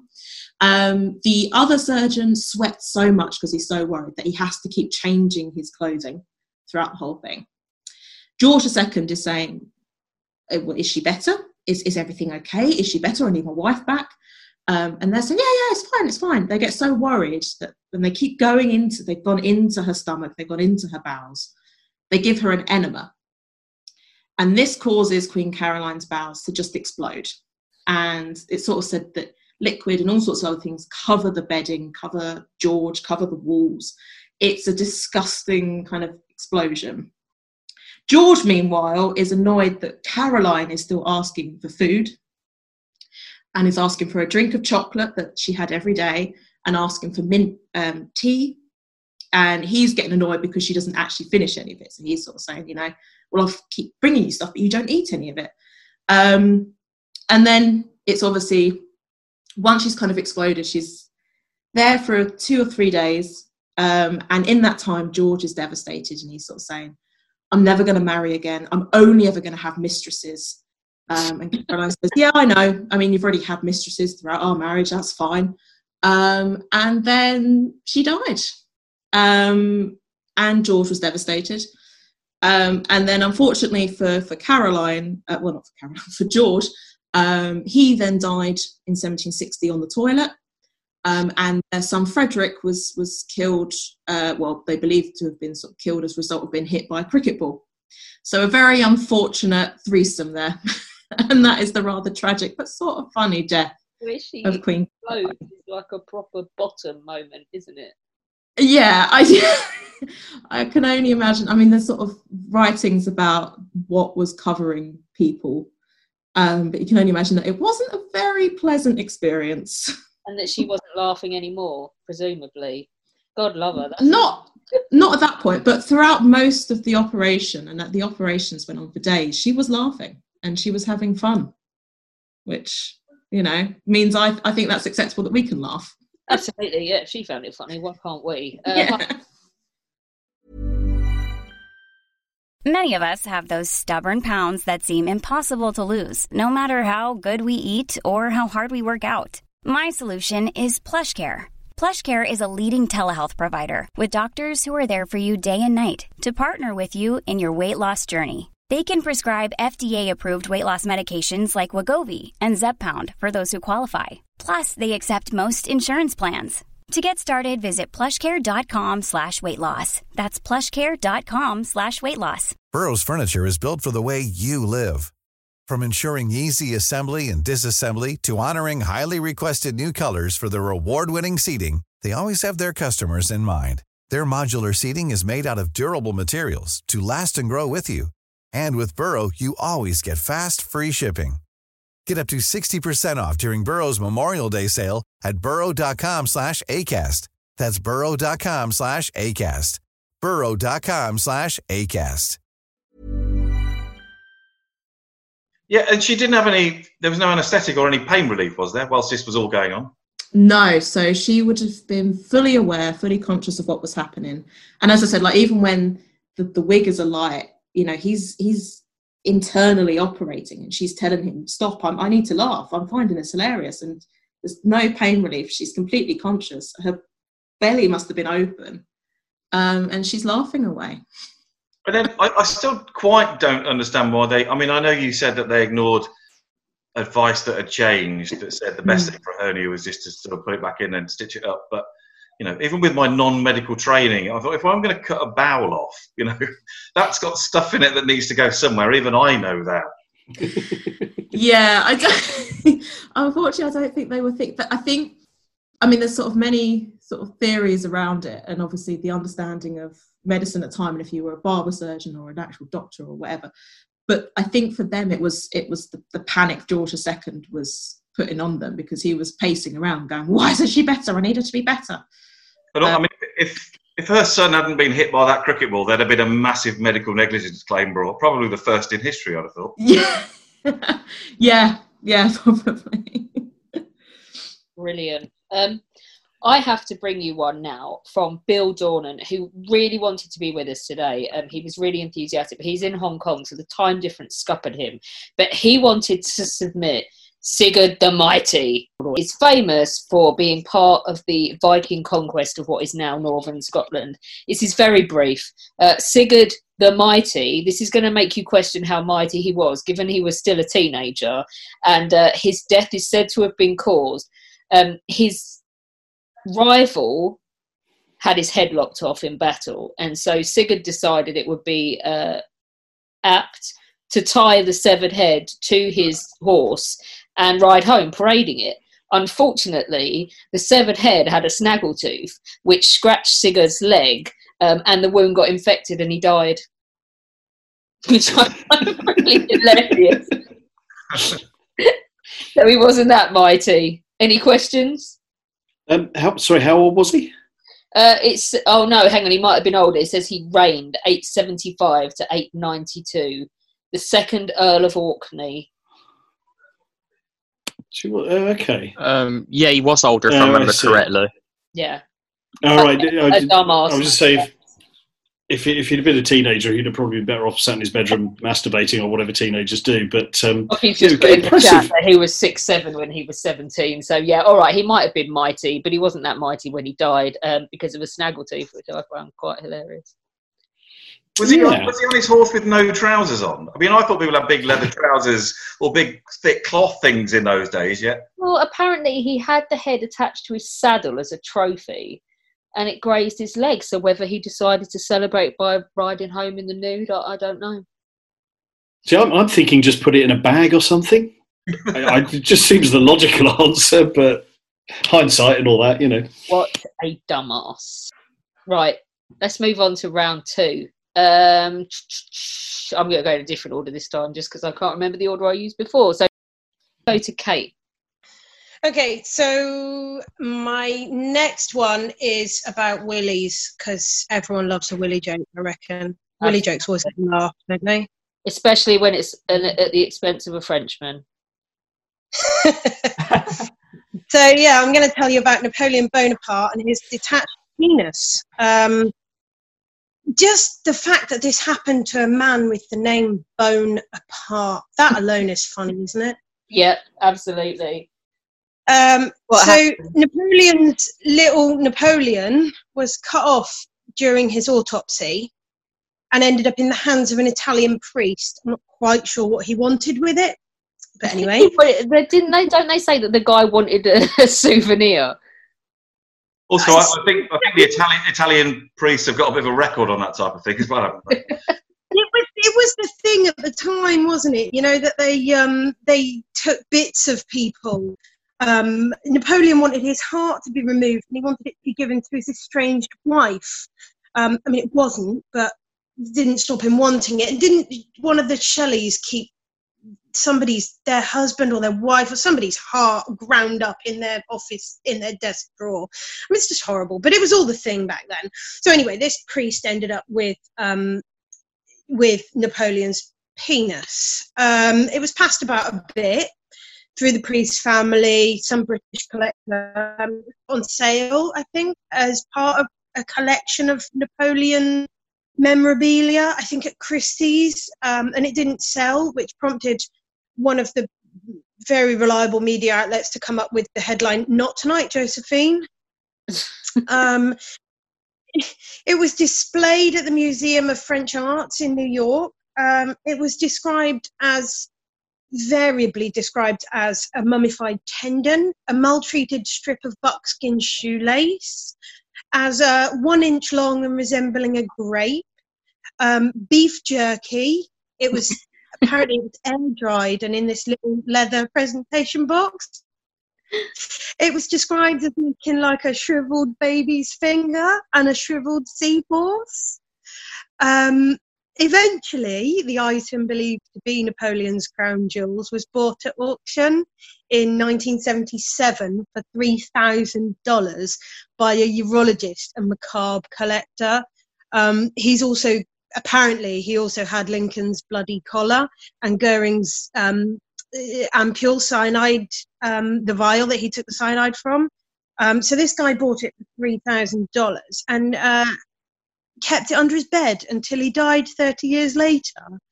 I dread to think what his wife thought about that if she knew. Um, then he passed it to his daughter. Only about ten people have ever seen it. Um, he wouldn't let anyone look at it. Um, he was a bit protective of it by all accounts. Um, they did, I think it was his daughter actually allowed it to be analysed and confirmed that it definitely is a tiny Todger, but who knows if it's really Napoleon's. Um, so the way I heard it, uh, that invariably these things come up on eBay in places, and that it's the French government policy to just buy them all just in case, and that somewhere in French archives there's like eleven tiny little Napoleon great penises. No way. Well, what I found, I couldn't find anything about. In fact, what I found was that the French government wouldn't acknowledge it. They wouldn't have anything to do with it. They weren't interested in buying it and wouldn't even acknowledge its existence. Yeah, I heard that that's their official line, but unofficially they buy them all. Ah. That's, that's interesting to hear, Alex, because I've got on the wall behind me about 15 bags of pork scratchings. I could be quids in here if I individually put them each on eBay. To be honest. No, I've noticed that you've started turning your dining room into a northern pub. Yeah. This is Apparently, this guy's been offered a lot of money, but uh, sorry, rather the daughter of this guy has been offered a lot of money, like a hundred thousand dollars or something, but won't sell it. I think a bit weird, maybe. Not only No. that, but if you bought it for th- oh, three thousand sounds to me a bargain. If you've got three thousand lying around, it's the kind of thing I'd buy just for shits and giggles. But hiding it, I, I mean, I would put it all over Instagram. It would be on the internet immediately. Hmm. Hashtag Napoleon cock. Look what I own. Isn't it hilarious? I wouldn't put it under my bed like a creepy weirdo. What were you going to say, Tim? You don't want to know. Um, wondering why. First, is that the first time you bought cock? And you, it would be three grand. Um, yeah. Yeah. I was just thinking about Rasputin's penis, which obviously has been thoroughly disputed. Rasputed. Um, apparently, I wasn't thinking about it before that story. I, I have seen a picture that purports to be Napoleon's penis, and it is like a shriveled little date grape thing. It, Uh, the picture that I found of it, it's the wrong shape. Well, that's what I'm, I'm There's no such thing as a wrong shape. Come on. Everybody's just googling Napoleon's penis now. Apart from I was- Andrew, who's just shared with the group that there's a joke in here about a dictator somewhere.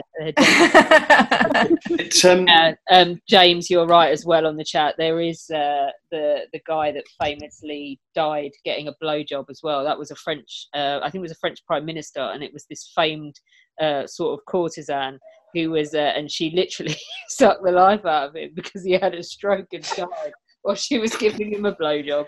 Only in France, ladies and gentlemen. Uh, It's, I um, just look at putting that one. Any questions? Palmerston have a similar thing. I, I'm slightly worried, uh, actually, when my wife listens to this, she's going to have a load more nicknames for mine now. We go jerky, little seahorse, that type of thing. Um, did they know that it was actually his? Is there any provid- providence to this? Well, supposedly, I believe it can be traced through this Italian priest's family. It was handed down, and then I think it was a, some British collector of, of antique books or some such bought it. So I believe it can be traced. So I, I think it's fairly reliable that it is his. They did, as I say, they did have it analysed. It's definitely a dick. But then also, I'm, I don't understand why it ended up why it ended up in a French a, a French museum of museum of art. I mean, I've not seen a lot of French art, and you know, I wouldn't put it past them. But it's not really art, is it? I, I Just don't wonder none of think them's so. cooked up a butter sauce and eaten it yet, frankly. But I um, I, I it's, I, I'm, I'm, I'm delighted we're here just at this point because having done most of these and we've we've covered some enormously weighty issues. Last week was phenomenal in terms of you know discussing the arts writing the economy also we've got to the knob gag stage of lockdown which is, is just so pleasing. Um, kate i kate i found out we could have a second one because it meant that I could do dick jokes. It's, it's it's it's good. It's Kate. uh, The only I, I am going to have to. This is this is purely a poor punchline, but I'm going to have to knock a mark off because you said memorabilia, not memorabilia, which would be really perfect. On that note, I'll shut up. If it had been a woman, it would have been memoralabia. Yeah. we Sorry, are a- we are into Brandy's next one. See, I just I just started the topic and let you run with the jokes. I just I just set it up for you. Anybody else want to let out any dick humour before we move on? No, Holmes got up then. I was kind of worried about what he was going to do. but it turns out he's gone for another beer. Let's go back to Alina. I actually did my research for this one. So shock, horror, horror. Stop the press.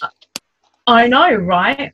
I actually um I'm I'm gonna tell it's not that funny, but I'm gonna tell it in a funny way. So I'm gonna talk about assholes. this is a good one. Okay, I'm not gonna talk about milkshake assholes. I'm gonna talk about literal physical assholes. As in your bottom. So we're gonna talk about Louis the Fourteenth. Totally out of my time period, by the way, for anyone who knows. One day, the royal physician discovered swelling in his anal area. they Lockie cringing already. I love it. this swelling in his anal area turned into an abscess and then into an anal fistula. Oh, just that word. Can I just say, I took the piss out of this with Tim the other, the other day and we couldn't stop laughing for 10 minutes, but I just kept saying, anal fistula. so now poor Louis XIV has an anal fistula. He can't sit down, he can't do anything, he can't go horse riding. He is in some serious, serious pain. The royal king can't sit on his ass. You've got to remember this time period personal hygiene, non existent. I mean, the church actually proclaimed that public bathing led to immorality, promiscuous sex, and disease. So, ladies and gentlemen, don't be going and having that shower tonight because it may lead to immorality, promiscuous sex, and disease. The physicians ended up saying that water carried disease through the skin. I'm sorry, it's just, it's just ridiculous. Um, so Louis XIV only bathed, wait for it, twice, not in a week, not in a month, not in a year, twice in his life. Twice in his life. I mean, you could imagine how much this guy stank. No wonder he had an anal fistula. Um, but on the plus side, he would have regular enemas. So he'd have water squirted up his asshole. So while he has this anal fistula, the courtier people, whoever they were, because I don't know what people did in this century, they sent for a barber surgeon. I mean, come on, people, a barber surgeon. Like, could you ever imagine going down to your barber's and going, hey, mate, you know, I've got this wart. Can you please remove it off my ass or something? Like, what? So, yeah, a barber surgeon. His name is Charles Francois Felix. I don't know, I don't do French. Felix, Felix, whatever, some French name. The guy was extremely worried. So, shit, man, I have to operate on the king's asshole. Like, this is so to go wrong. So, what he did is he got 75 men from all the prisoners, the countryside, and he practiced on these healthy people, like operating inside. it's kind of gross. Anyway, in the end, he then used um, between three to four guinea pigs a week. He spent about six months studying for all of this stuff. He created some sort of go on Google and look for the device. It's kind of like it looks like a really weird dildo sort of operating device that he created. Apparently, it's like medicine forward, like a really really long time forward. But anyway, so it's successful, completely successful. And this is not the end of the story because it actually becomes fashionable to have a fake fistula. So people would have a fake fistula and bandage their asses so they could follow like the trend of the king. And then some people went even further with this and they demand healthy people demanded the exact same operation as the king. Like, I really don't get it. It's so wrong. Healthy people were having anal surgery. so there we go. An anal fistula and Louis the Fourteenth.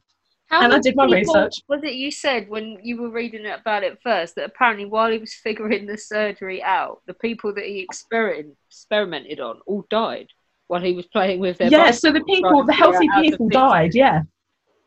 Yeah, the healthy people died and the guinea pigs. I mean, this is, I didn't want to do it because of the guinea pigs and I don't like hurting animals. So, which is why I didn't pick a, a different one um, for my other one because it was about monkeys and hanging monkeys and I got really sad talking about hanging monkeys. So I was But like, that is hilarious. The idea of the town of Hartlepool hanging a monkey because they thought it was a Frenchman is quite hilarious. I know. It's But I felt hairy, really little, sad. it doesn't look quite right. Hang it. But also, I mean, the Hartlepool town mascot was a bloke. It's called H'Angus the monkey, and then he got elected as mayor, so he's now the mayor of Hartlepool. So the monkey had the last laugh. Yeah, yeah. Anyway, Alina gives you Louis XIV's asshole. Any questions? That's quite good. I noticed that 1686 was declared l'année de la fistule as well. I probably didn't pronounce that right, but uh, it even had its own year, which is kind of great. The, year of the anal fistula. Only in France. But the bit about him bathing is probably correct because it sound. I know we generalise about the French not washing and stuff, but it's sort of true. But that's why the perfume industry originated in France because they um, were better at covering up the dreadful smells that they got from not washing. Whereas here, so I think Elizabeth I was famous, wasn't she, for saying, "I'm going to have it's uh, my, I'm, I'm due to have my monthly bath tonight, and I'm going to have it whether I need it or not." So we were slightly better bathing once a month or something like that. Any more questions, Dyer? Um, I we, we've we've moved from a, a Frenchman's todger to a Frenchman's bumhole. I, I, I- what else do you say? I, it's just I, I really wish I could I could add something to this, but I, I think that's it now. I, am probably going to go home. It's is it a better job than the earlier one? oh, I, unquestionably, I, it beats beats Art of War on the Wheel any any day. Yeah, yeah. I did, I did, I did promise, and I delivered. So you delivered something, Superb. uh, James. Was the phenom- was the uh, fistula a naturally occurring phenomenon? Do we know? Uh, I don't know. I did. I googled the word fistula, and it says it's an abnormal connection between two hollow spaces, such as blood vessels, um, Yeah. intestines, and other. They're usually caused by injury or surgery, but they can also result from an infection or inflammation. ah, Generally, a disease condition. poor diet, probably. It's like leaching from one thing that's meant to be a thing into another thing. It's not like that's inside not, a Frenchman's bum. not nice, is it? No. Yeah. Tim, why are we getting into the details? This is just so wrong. You're right. It's, This it's is me. supposed to be an fault. educational podcast. I do You can't bring anal fistulas to the table and then get squeamish.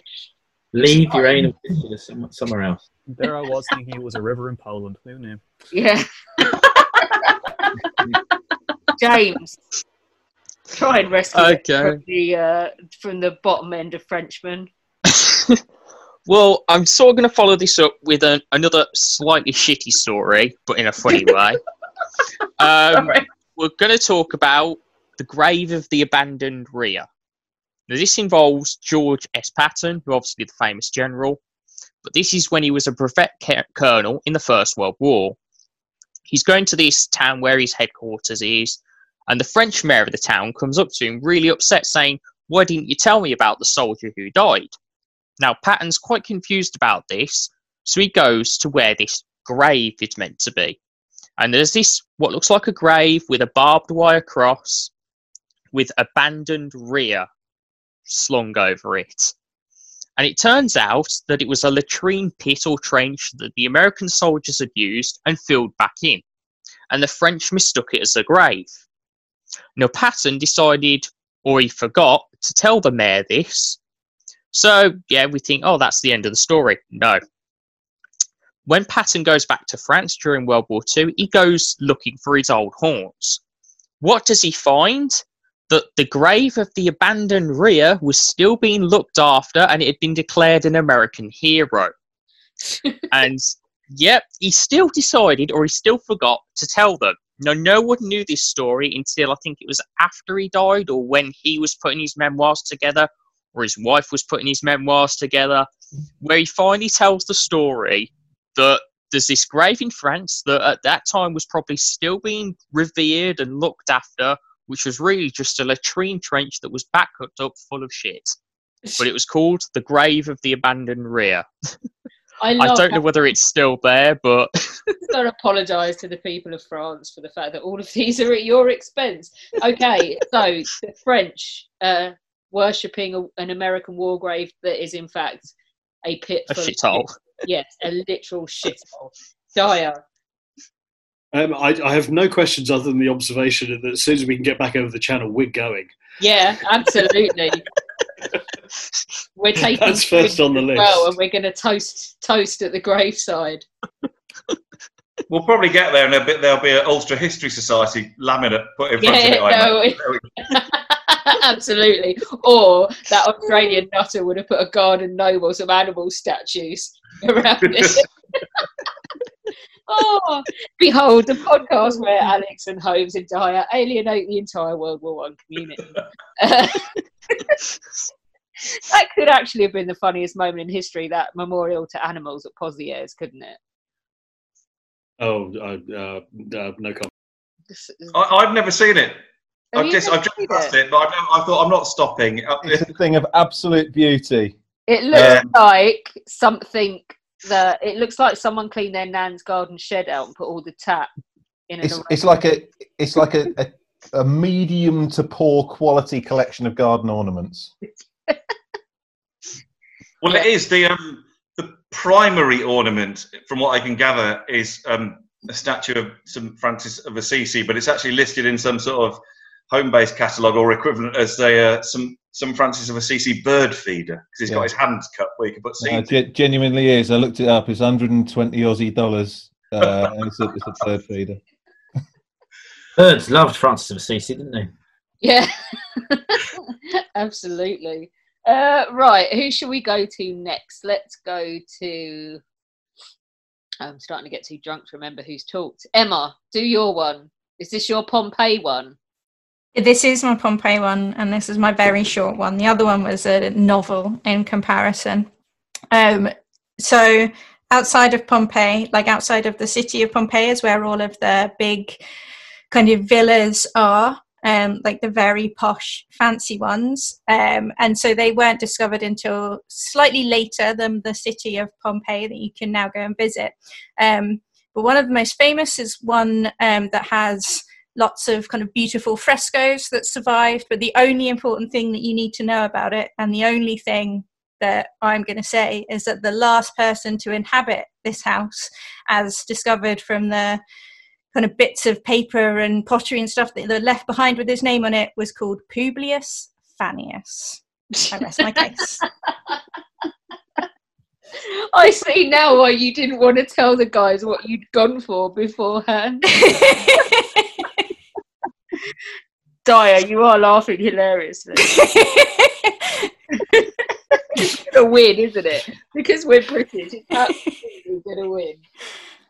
I I don't add, see how it can't, to be honest. This man just went around, and his name was Publius Fannius for his whole life. I do- what sort of time did he have at school? I mean, I just terrible. It, um, I, I, I'm, I'm adding, I'm adding the, the, the, the silly schoolboy giggles to the incredulous face. I, no, further quest- no further questions, I'm afraid. That's it. That's the whole story. God, Holmes. Any questions? Please tell me there's a there's a blue plaque that people have selfies taken under. That's, that if, there, if there isn't, there should be. It's Unfortunately, I don't think there is. I think people go on a lot about the kind of frescoes and how beautiful they are, and nobody really. Everybody's trying to be very grown up about the fact that his name was Publius Fannius. it's quite it's quite difficult to keep a straight face around Pompeii because there's knobs everywhere, aren't there? There's willies everywhere. If The you thing go to the is- museum in Naples, they've got a whole section devoted to. My favorite thing to do with people when we go to the British Museum, and um, I once did a small tour of showing people all the willies in the Roman galleries of the British Museum because I know where they all are. But there's a very tiny gallery, uh, like not gallery, but like what's the word display right the very very back um, of the roman gallery which has all of the willies in it um, and it has one thing which is called a tintinnabulum which is a um, it's like a wind chime but it's a giant winged penis with and the penis has a penis and its tail is a penis and then it has little penises dangling off of it There's a similar one in Pompeii. Um, Yeah. In the in the cabinet, yes. I love that one, and I won. um, I want a friend of mine who actually works with metalwork to try and make me one, so oh I Oh my can hang God, it. in I my would love garden. one. I would love we one so much. You know what? With Sophie Emma? Well when she was on. About Exactly. we I'm going to make one. I'm going to make one for Alex, one for you, Emma, one for me, and one for Sophie Hay, and we're going to be the quartet of penis. We'd be the coolest people in the world. yeah, It's still the most expensive thing the British Museum's ever bought is the Warren Silver Cup, isn't it? With Willies all over it. well, is it, well you got yeah, The Romans loved a willy. graphic same on sex everything. Just, things just on it. Just in terms of in terms of where the world is and that businesses are going to have to diversify, I reckon I reckon Ann Summers is going to open a garden centre with wind chime willies. That's what you need. Yeah. Diversify. I've, Broaden your I've obviously, I've obviously misunderstood Ann Summers over the year as well because I didn't realise they were selling replica Roman and Greek artifacts. You didn't realise it The was reason- actually a cultural, societal addition. If we continue to call them willies, then we'll just compound the idea that they were never symbols of virility. But also, I mean, it sort of goes back, and I'm willies. He taking the wind out of that out of that state. Didn't call them willies back then. There was a reason for that. That's why they were everywhere.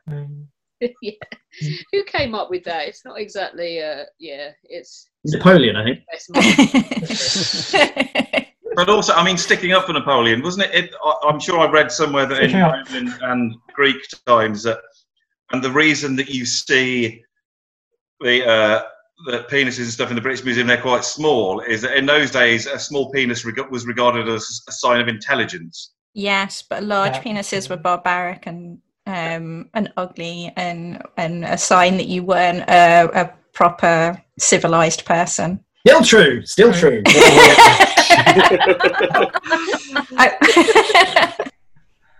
I mean, everything sounds better in metric anyway. But I, Let's see if we Can can go. Let's see if we can get anywhere away from people's genitals. uh, I tried to get us onto fannies, but apparently that didn't work.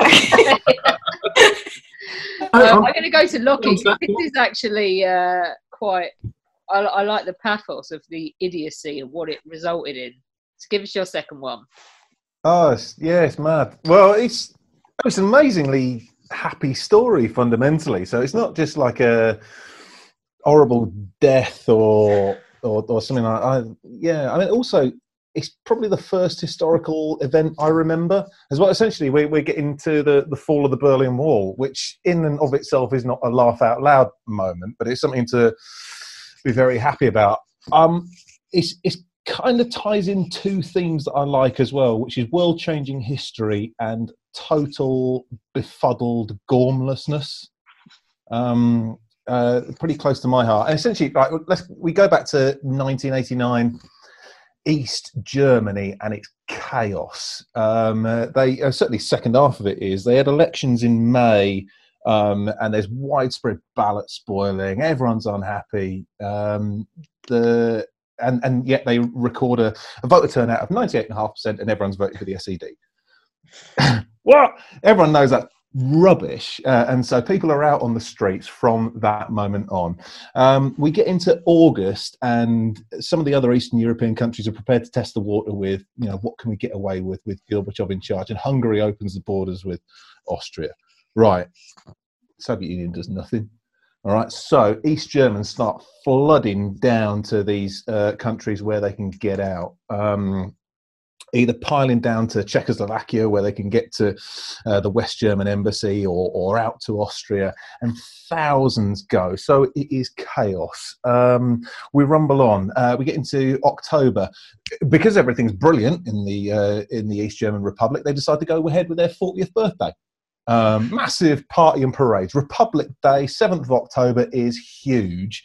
And um, Gorbachev's there as well. Everyone's ch- chanting his name. Uh, and Erich Honecker is still in charge. He's um, 146 years old uh, by this point. Uh, it's true, I've checked. And um, but the but the protests are massive. Seventy thousand out in Leipzig, uh, and we rumble on. Um, we get to the point where middle of October, Honecker gets the boot um, and uh, Egon Krenz, uh, who really should be a Ghostbuster, uh, I think, um, gets put in charge. Um, but still, thousands are leaving out through these Eastern European countries where the, where the borders are open, uh, and away they go. And we get into November, and the protests are now out of control almost. Um, Leipzig on, on the 4th of November is 500,000 people out. Alexanderplatz, Berlin. Big estimates like 750,000 people out on Alexanderplatz, and it's all mad. Um, 50,000 East Germans leave the weekend of the 4th or 5th. Um, on the 6th, the, the, the, East German regime decides, well, we're going to we're to release some some information that's going to allow some travel, so not everyone's just pissing off. Uh, and so on the sixth they do, and it's just basically the same old crap, slightly rehashed, and everyone recognises it as such. The following day, two thirds of the Politburo quits. Uh, the Prime Minister jacks it in. Egon Krenz is still there. It's utter, utter mayhem in East Germany. And who's the man that they turn to in their time of dire straits. Um, they've they've managed to hash together some new travel documents. There's still some like extensive criteria that people are going to have to meet to to to, to get to travel overseas. But um, on the 9th, um, they hand this message over in the form of a piece of paper, um, kind of handed over to a, man called Gunter Schabowski, um, or the Big Schabowski, if you want to call him. Um, anyway, Gunter, who was he? He was, uh, he was, he was in the Politburo. He'd been part of the team that had nudged Honecker out. Um, he was probably like second or maybe third in the regime as, as far as it was. So he's he's a bit. I want to say he's a bit like our uh, East German equivalent of Dominic Raab, possibly, possibly with a bit more about him. I don't know, um, but he's, he's, he's kind of that that figure. And he'd been doing like a few press briefings, briefings eh, kind of in the run up to, to this moment. And so he's going to give a daily briefing or so, and it kicks off at six uh, in the evening, and it's mostly the same old crap. There's 53 minutes or so of it just being the same old, blah, blah, blah, we're going to do this. And then someone asks about the, you know, the travel arrangements they they arranged on the 6th. Was that a mistake? And he gives a really vague, nothingy answer, and it all just rumbles on. And you can see the room getting restless. Um, the, the, the, the, journalists are there, he's quite unused to kind of giving a briefing in, in like the Western style anyway. Um, but he remembers he's been given this document, um, this piece of paper about the briefing about the new travel um, you know lifting of restrictions and, and people being able to move around. Uh, and so he thinks oh there's there's been a new uh, law i'm surprised you don't know about this. And all of a sudden there's a little buzz uh, around the room. You know all these journalists are there like what? New travel regulations? No right? So all of a sudden there's a little murmur uh, around, uh, and he pulls out this piece of paper. He wasn't in the meeting in which these all these regulations were, were kind of put together, but essentially, I can't remember the exact word in the document, but there's a few different points in there, uh, and one of them is, yeah, travel's going to be allowed between East and West Germany. what? people people say you know, around the room. Well, is that is that across the inner German border? Is that going to include Berlin as well? And he's, he's looking at his piece of paper and says, Well, uh, it says here that it's going to include all the all our checkpoints, including Berlin. Hey, um, uh, some more journalists put their hands up, and one of them asked, "When? When? When? When's this going to come into effect?" And he, he's still looking at his piece of paper. He's looking around to the to the others to to, to check as well, as far as I can tell. Um, immediately, effective immediately, without delay. And and so uh, all all of that then there are some more questions but the, the, the cat's completely out of the bag now and all the kind of other restrictions that people you know are going to have to apply for whatever and do this that and the other that gets put out on the evening news. East berliners see that. We can travel now 20,000 people pile down to the Bornholmer gate alone. The whole city is out, piling down to the border crossing um, uh, places and, and saying, well, Gunters, let us cross. You know, he says it's, it's we're fair game. It's good to go. The, the border guards have had nothing. Uh, bear in mind that their orders are still shoot to kill. All right, but all of a sudden there's tens of thousands of people standing in front of them. Um, Bornholmer Strasse is the famous one, and, and there's a second sort of character uh, to my moment of absolute hilarity, besides Schabowski himself with his uh, don't know. Um, uh, and that's one of the border guards at Strasse. Because if you look at the, um, essentially, the, the long story short is obviously that they can't get authorization to use lethal force on this massive crowd, especially with Western cameras there. Uh, and so one of the officers at Bornholmer Strasse opens it up uh, and lets people start moving through. Um, and you've got there's there's a, a fella, one of the East German border guards at Bornholmer Strasse, has this look on his face, which is he's it's like he's been run over by the freight train of history and then picked himself up and then been slapped in the face with the wet fish of of destiny or something. And and his world is coming to an end. And, and just you know I, whenever i see his face i just can't help but laugh. So uh, my my funny moment Schabowski's look of uh, effective immediately. And and our mate at the border crossing just going, everything is changing now, and I'm completely helpless. Um, oh, and people think uh, people think the government now are lunatics. Pose any questions? Um, I, it sort of feels sort of quite fitting that, that 45 years of, of oppression and and general sort of grimness just comes to an end by fuck up. I, it's literally, yeah. literally just. It, it, it, almost it was such a it was such a profound event. I mean, you know, I think. But you can a fair few of us remember watching on TV. You can imagine sort of Krenz off the scene with one of those hooks to kind of grab him and kind of and, and hoik him off. It's like that hideous drama where Kiefer Sutherland's like the Secretary of Agriculture and everyone dies and he ends up being president and he's like, "How did this happen?" Exactly like that. I don't know if you're familiar with how what happened recently in Ireland, where we accidentally made gay marriage legal but straight marriage illegal. Because Tell us more. because the legislation has to be written in Irish, as Gaeilge as well, and we mistranslated that bit. So uh, and that was also the same day we made Class A drugs legal for one evening. So you know. yeah. Hang on, you got everything right just for one day. Yeah, basically. There hadn't been another, there hadn't been another balloon flight the night before, had there? no comment. Only if it was in Cork, it wouldn't have happened in Dublin, right?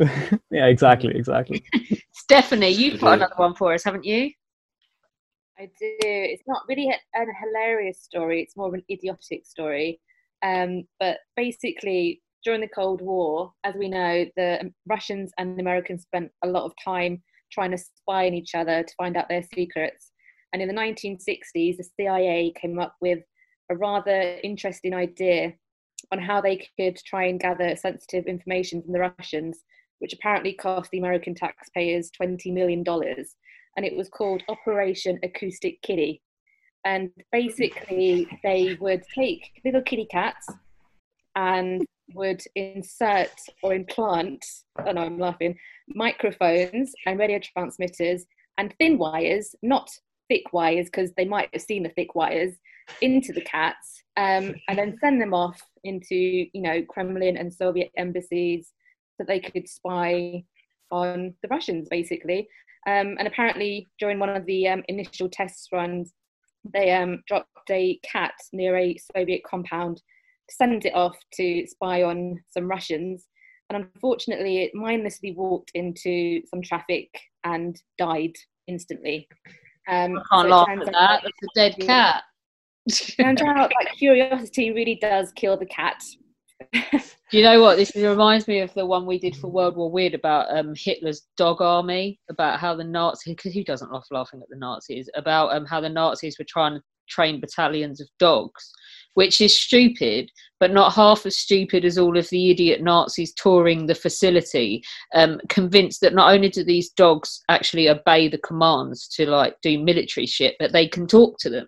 And like there's scenes of these women thinking they're having a conversation with a Pomeranian about military strategy. Um, it reminds me of that. But yeah, Holmes, Dyer, any questions? It's funny you should say that because I was in the Second World War. The Russians um, basically trained they strapped mines to dogs and they trained them to run at tanks because it's quite hard to um, blow up. You need to get underneath the tank to blow it up, basically. And so they spent ages training these dogs. They strapped mines to the back and then they, they would run at tanks on command. But as soon as they went into actual operation on the battlefield, they'd only been trained with Russian tanks, and so they were the only tanks that they recognised. So as soon as they were sort of let loose, they ran straight towards their own tanks and bar- sort of headed underneath those. Brilliant. It's, um, right. it's um, I, I, I kind of like to think that it- it- somewhere in there, that at the beginning of this story, there there is a room full of, of, of boffins sat round going. So we've tried, you know, X, Y, and Z. What next? And the little bloke at, the end of the table puts his hand. I, I, I've got like, oh fuck, no, not the cats, no, please. Do you And know eventually they just- down? But they just give up, and eventually, yeah, all right, yeah, okay, we'll do it. Uh, uh, we, can we go home now? Yeah, Johnny, I'd thanks. love it if that bloke turned up every day with like a cat T-shirt and had a cat mug and a cat calendar and a cat mouse. You know what though, Holmes? Your cat and my cat. Look at my cat right now on the video feed. If you said to my cat, right, B, I want you to go in there, do this, come back out, bring me the information, he'd just roll over and go back to sleep and go. I'd get the equivalent of the kitty finger. There's no way a cat going to work for a living. No, I'd get that. And also, if I go back to my sort of Russian uh, dog analogy, my, my cat wouldn't fit under a Russian tank. He's too fucking fat. So. it's true. Although it does have that obsession with squeezing itself into a little fruit box, which is quite funny to watch because it's like a fruit box. Anyway, uh, right, we are almost there now. We've got two more, I think. So, uh, Tim, you got another quick one for us? I do, and it is fairly quick. Uh, don't know the background really, and actually, I don't know if the story's that funny, but I think your the way we we fill in the gaps here might be quite funny, possibly. Uh, sorry, I'm just quickly finding uh, the uh, story. So, uh, one of the presidents of the United States in the mid 19th century, Jackson, Andrew Jackson, hadn't heard of him before. Um, famously had um, a funeral. I mean, that wasn't necessarily the famous bit, but during the funeral, his pet parrot apparently decided to chime in with a few obscenities in mid 19th century uh, United States of America um, and emptied the church with uh, shocked um, attendees. So I just want to know what that parrot was on about, and we'll never know. But also, like, you know, swearing back then would have been really different, wouldn't it? Like, It would it'd have been something like "darn it" or something like that. Really, really, yeah. yeah. God's Oh, king. and they'd have all ran out, ran out of the church. Um, Brilliant. I thought you were going to go down My the whole Andrew here- Jackson had a big block of cheese from the West Wing. Who takes a parrot to the funeral? it's cheese to the funeral. Where did this idea of cheese come from? There's not. There's no cheese at the funerals. Shut up, drunk lady. the parrot had like its own. Maybe it was on the um, what do they call those things? I was going to say parapet. Parrot. Right, is that what it is? anyway, Did someone say cheese? Yeah. Just- oh. But, there, but there's not much about this. When when I was googling random things that we may have to research, this is one thing that came up, and I was desperately trying to find out the words that he'd actually used, but it didn't really. I couldn't find it anywhere. They wouldn't repeat them. They were so awful. Words like oh. hell and gosh. You'd never find them in the literature. Oh, I really, that's become my mission as a historian now to find It's much easier. fucking parrot said. Go on. Just make them up. Make them up. Yeah. Do it right now. Go on. Somebody do a parrot impression. Who wants to be the parrot? Go on, Tim. You're supposed to be the actor. Polly got a cracker. Oh, Polly got a cracker. Oh, Is that James? That was um, James. oh my god, James, you're so in London, impressive. With the, And with the apparently, its stuffed name was parrot. Pol. Pol. P O double L. Hmm. They- They've listed. Ah, Mr. Johnson, the idiot from Berlin is calling. Ah. That's not that rude. We were far racier on Napoleon's cock, as I remember. So, but James hadn't been on the cider then. Uh, I love that the offensive parrot. It has become my life's mission to figure out what that parrot said. It's got to be written down somewhere. Shit like that doesn't happen, and no one writes it down. Someone's gone home and gone, oh, they've gone. I've got to write to so and so and tell them about this parrot. This was hilarious. Son, son, you won't fucking believe this. I was- at someone's fucking funeral, and there's a fucking parrot in there giving it cunt this and cunt that. it's brilliant. Oh, did that, what happened to Paul? Did, does, does Wikipedia tell you what happened to the parrot? Uh, I think it went on to be president of the United States. Isn't that the monkey After from? Um, been exhumed. they chopped off two of his little claws. So he could- and his cock and put it on eBay. Right, who's They- left? Charlotte. And usurped.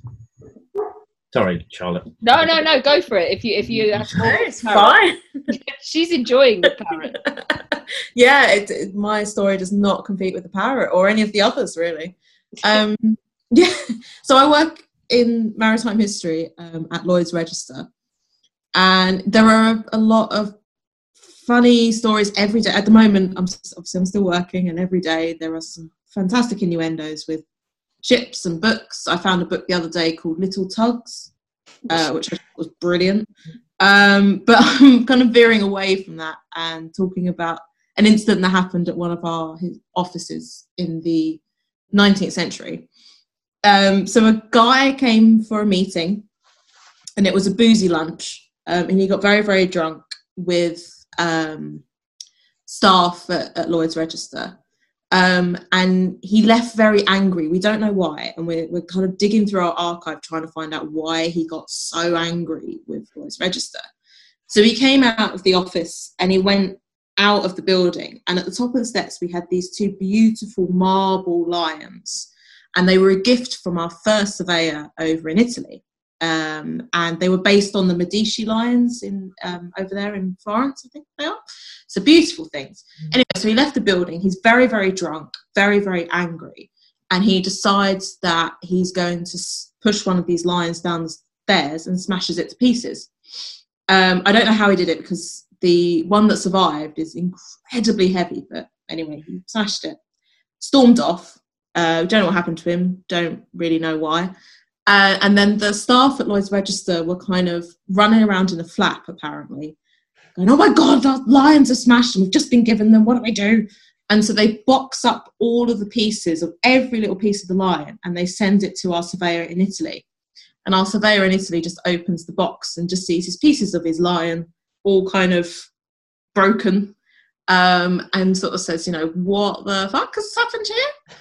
um, and is well, they're, they're sort of thankfully he sends a replacement, um, and we still have both of those lines at our office. Um, but yeah, I don't, we don't know why the guy got so drunk and so angry, but he smashed one of our lions. Quite funny. Have you got any like hilarious insurance claims at Lloyd's?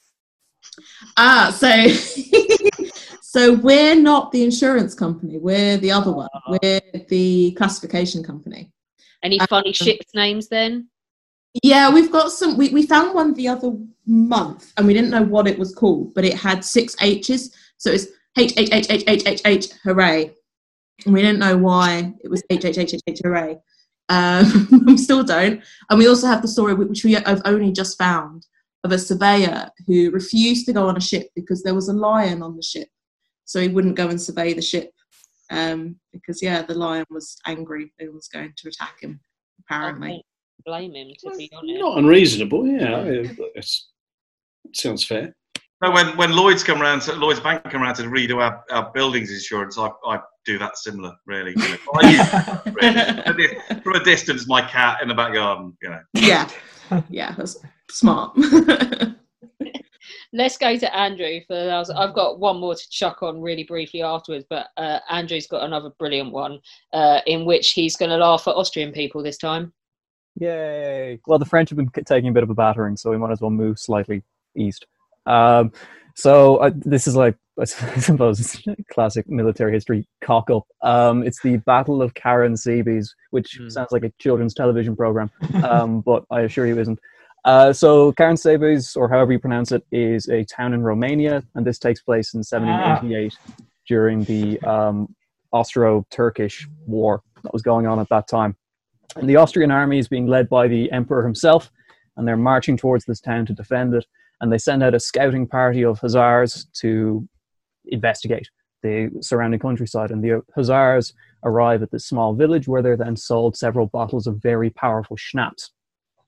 Uh, the hussars get absolutely plastered. Another scouting party has been sent out the other way, and they end up arriving with the hussars. And the hussars at this point are hammered, and they start defending the schnapps, shall we say.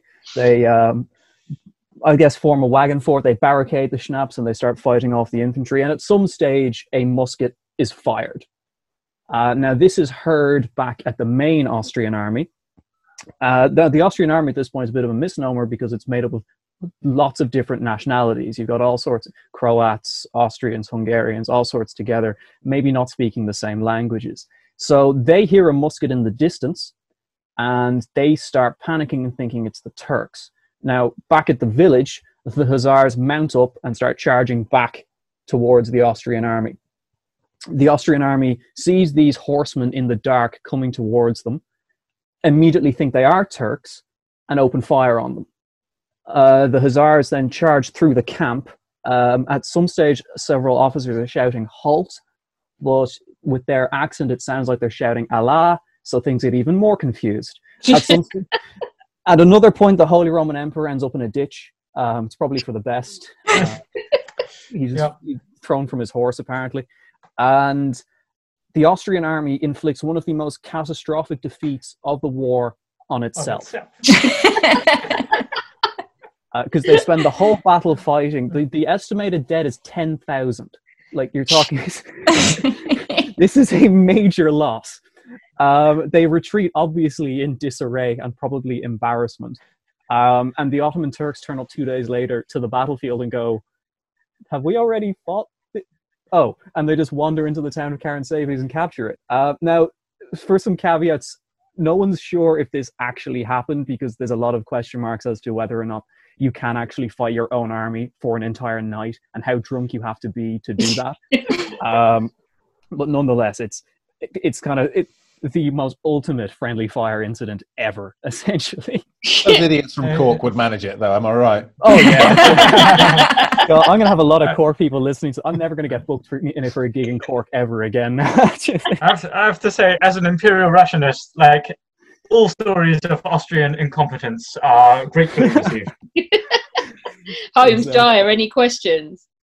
Well, on the one hand, I, I I think there may be some truth in it, as you and Andy and Johnny will definitely know that one of the problems with the Austro-Hungarian army in the First World War is that Languages. they spoke 30 languages between them, and hardly anybody, you know, even the officers could only speak one or two languages top. So that in itself suggests that confusion could happen. But I think, as you suggest, there's no written record of this until about 40 years after the event. Which yeah. Now, is that shame or? Well, they try and say it was shame, but you know, we don't know ultimately. Yeah. It, um, It's it's Um, it's it's a story that the, when you're telling it, the expression "several powerful bottles of schnapps" just just elicits the response. Well, this is going to end well, isn't it? Yeah. It's- Go on, James. You said there's proof that it happened. Yeah, this this battle, the numbers are probably exaggerated, but the reports from what we got of the battle is that the Ottomans managed to take up um, positions on the Danube and basically do a great line of defense. So we knew something had happened at the battle. We don't know the details, but it does seem likely a friendly fire incident, a lot of confusion. Because if it hadn't happened, the, uh, the Ottomans wouldn't have been able to take up those positions and then later advance. So there is some proof of the story. We just don't know for sure how many casualties. I think some in the end say a thousand is a good bet. But yeah, Either way, I think incident is understating it a little. Plus the Yeah. fuck seems Yeah. more apt. Um, But just also, you would have to be phenomenally pissed for that to happen. I mean, I once went on a stag do where we had two curries in one night, and as a group, none of us could remember the first one. But I think this is going further than that. yeah. Right. Okay. Just before we finish, um, I'm going to add Rasputin's death scene in the mix as well. Uh, December 1916, they decide uh, a group of aristocrats that they're going to off Rasputin. Um, so they try and poison him. They give him poison cakes and poison drinks, um, and he just eats the lot and drinks the lot, and nothing happens. So they're like, shit. So he says, I'd like some wine now. And they're like, poison the wine, poison the wine. So he drinks three glasses of this Madeira and nothing happens. By which time they're like, dude, he's a fucking witch. This is epic. What are we going to do? Um, so they shoot him. And in true Hollywood style, uh, they're all they're all looking at him and thinking, "Boom, job done." And then he lurches up and goes, "Oh!" And he's not dead. Um, at which point he runs away. Um, I think they chase him, and then they um, end up wrapping him in a carpet and dropping him in the River Neva. And it's said, and if if anyone's going to give me historical evidence that's going to ruin this story, I'm not interested because I want it to stay exactly the way. it is. Apparently, when they unroll the carpet and find his dead body, he's drowned. So he was still alive when he went in the water. Do you know what makes this the most hilarious moment in history? The fact that the guy behind this is Felix Yusupov. The only person in Russia richer than this dickhead is the Tsar. So why the hell did he not just hire a hitman to begin with? why why the four botched attempts at his own stupid, slightly effeminate hand when he could have just paid someone to get rid of him for him? Who knows? Guys, any Is that chopped his willy off? I think you would have. I reckon you would have needed more than a pair of nail clippers, like with Rasputin. Apparently, he was hung. All myth. But is that Um, just myth? Which what Napoleon does that mean in was- Roman terms? It means he was uncouth and barbaric. Napoleon was neither short nor small, and Rasputin was uh, was killed eventually. Rasputin um, I think the prevailing argument has turned on me and Johnny's analysis of its head now. I think we've actually drunk more than ever on this show tonight. It's great. Um, Oh, there's yeah. nothing wrong with that. Rasputin didn't wash either. He was either stinky, even stinkier than Louis the Fourteenth, I think, um, Yeah. and proudly so. And yet, Russian noblewomen still wanted to sleep with him, apparently. But Maybe it was to do with lack of intelligence, Whatever floats your boat. the relative size of his uh, manhood. It's big. It's big. Kate, Kate has become our designated penis expert on this podcast. Please that buy a made me bottle the of wine arsehole in. expert? She doesn't care. Yeah, you are the asshole expert. Yeah. Um, It's a work in progress. I know. Keep doing this for as long as you need to. There isn't a big enough cross section. Is there? Right, on that note, Holmes and Dyer, have you been conferring? While you're deciding who's won, let's go round the room. Um, if you can't have one of your choices, who's won it for you? Uh, Kate. Oh my god, I don't know. Um, probably, I don't know. Maybe Rasputin. Boom. James. Um, we've gone through so many. Um, I think I'm going to go with the Pope one. It's not the funniest Pope one I've heard, but it is definitely up there. So the whole weekend at Bernie's dead Pope. Maybe. Yeah. It's a puppet. Uh, Andrew.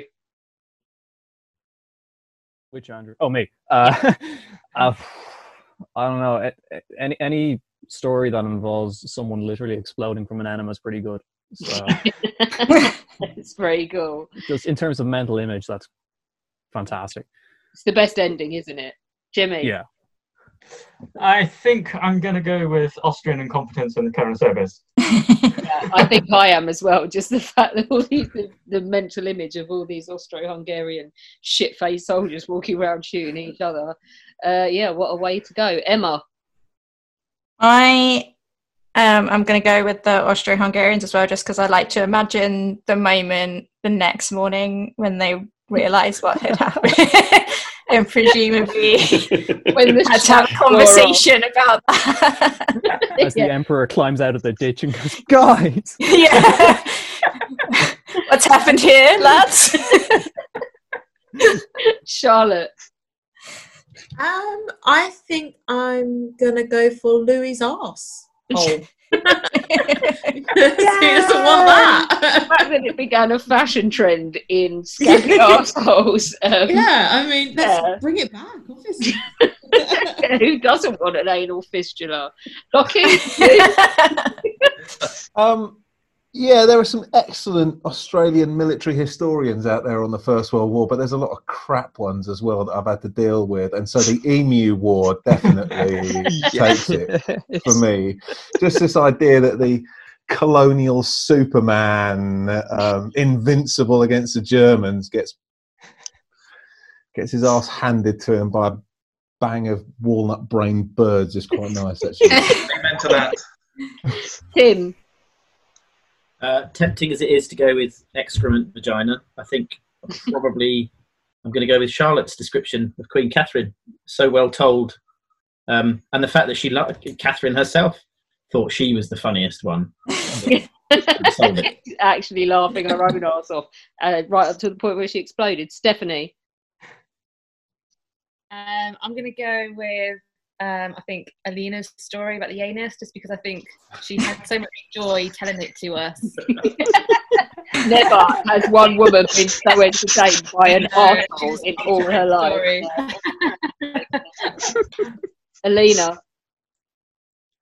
Look, I'm going to be really biased. I mean, I love James, and I always pick James out of principle because he's such a diamond. And I loved, actually, I loved everybody. Everybody had a great one. I'm really biased and go for my own speciality because obviously the Second World War is the best subject in the whole wide world. I'm going to go for the Class A knob, aka Hess.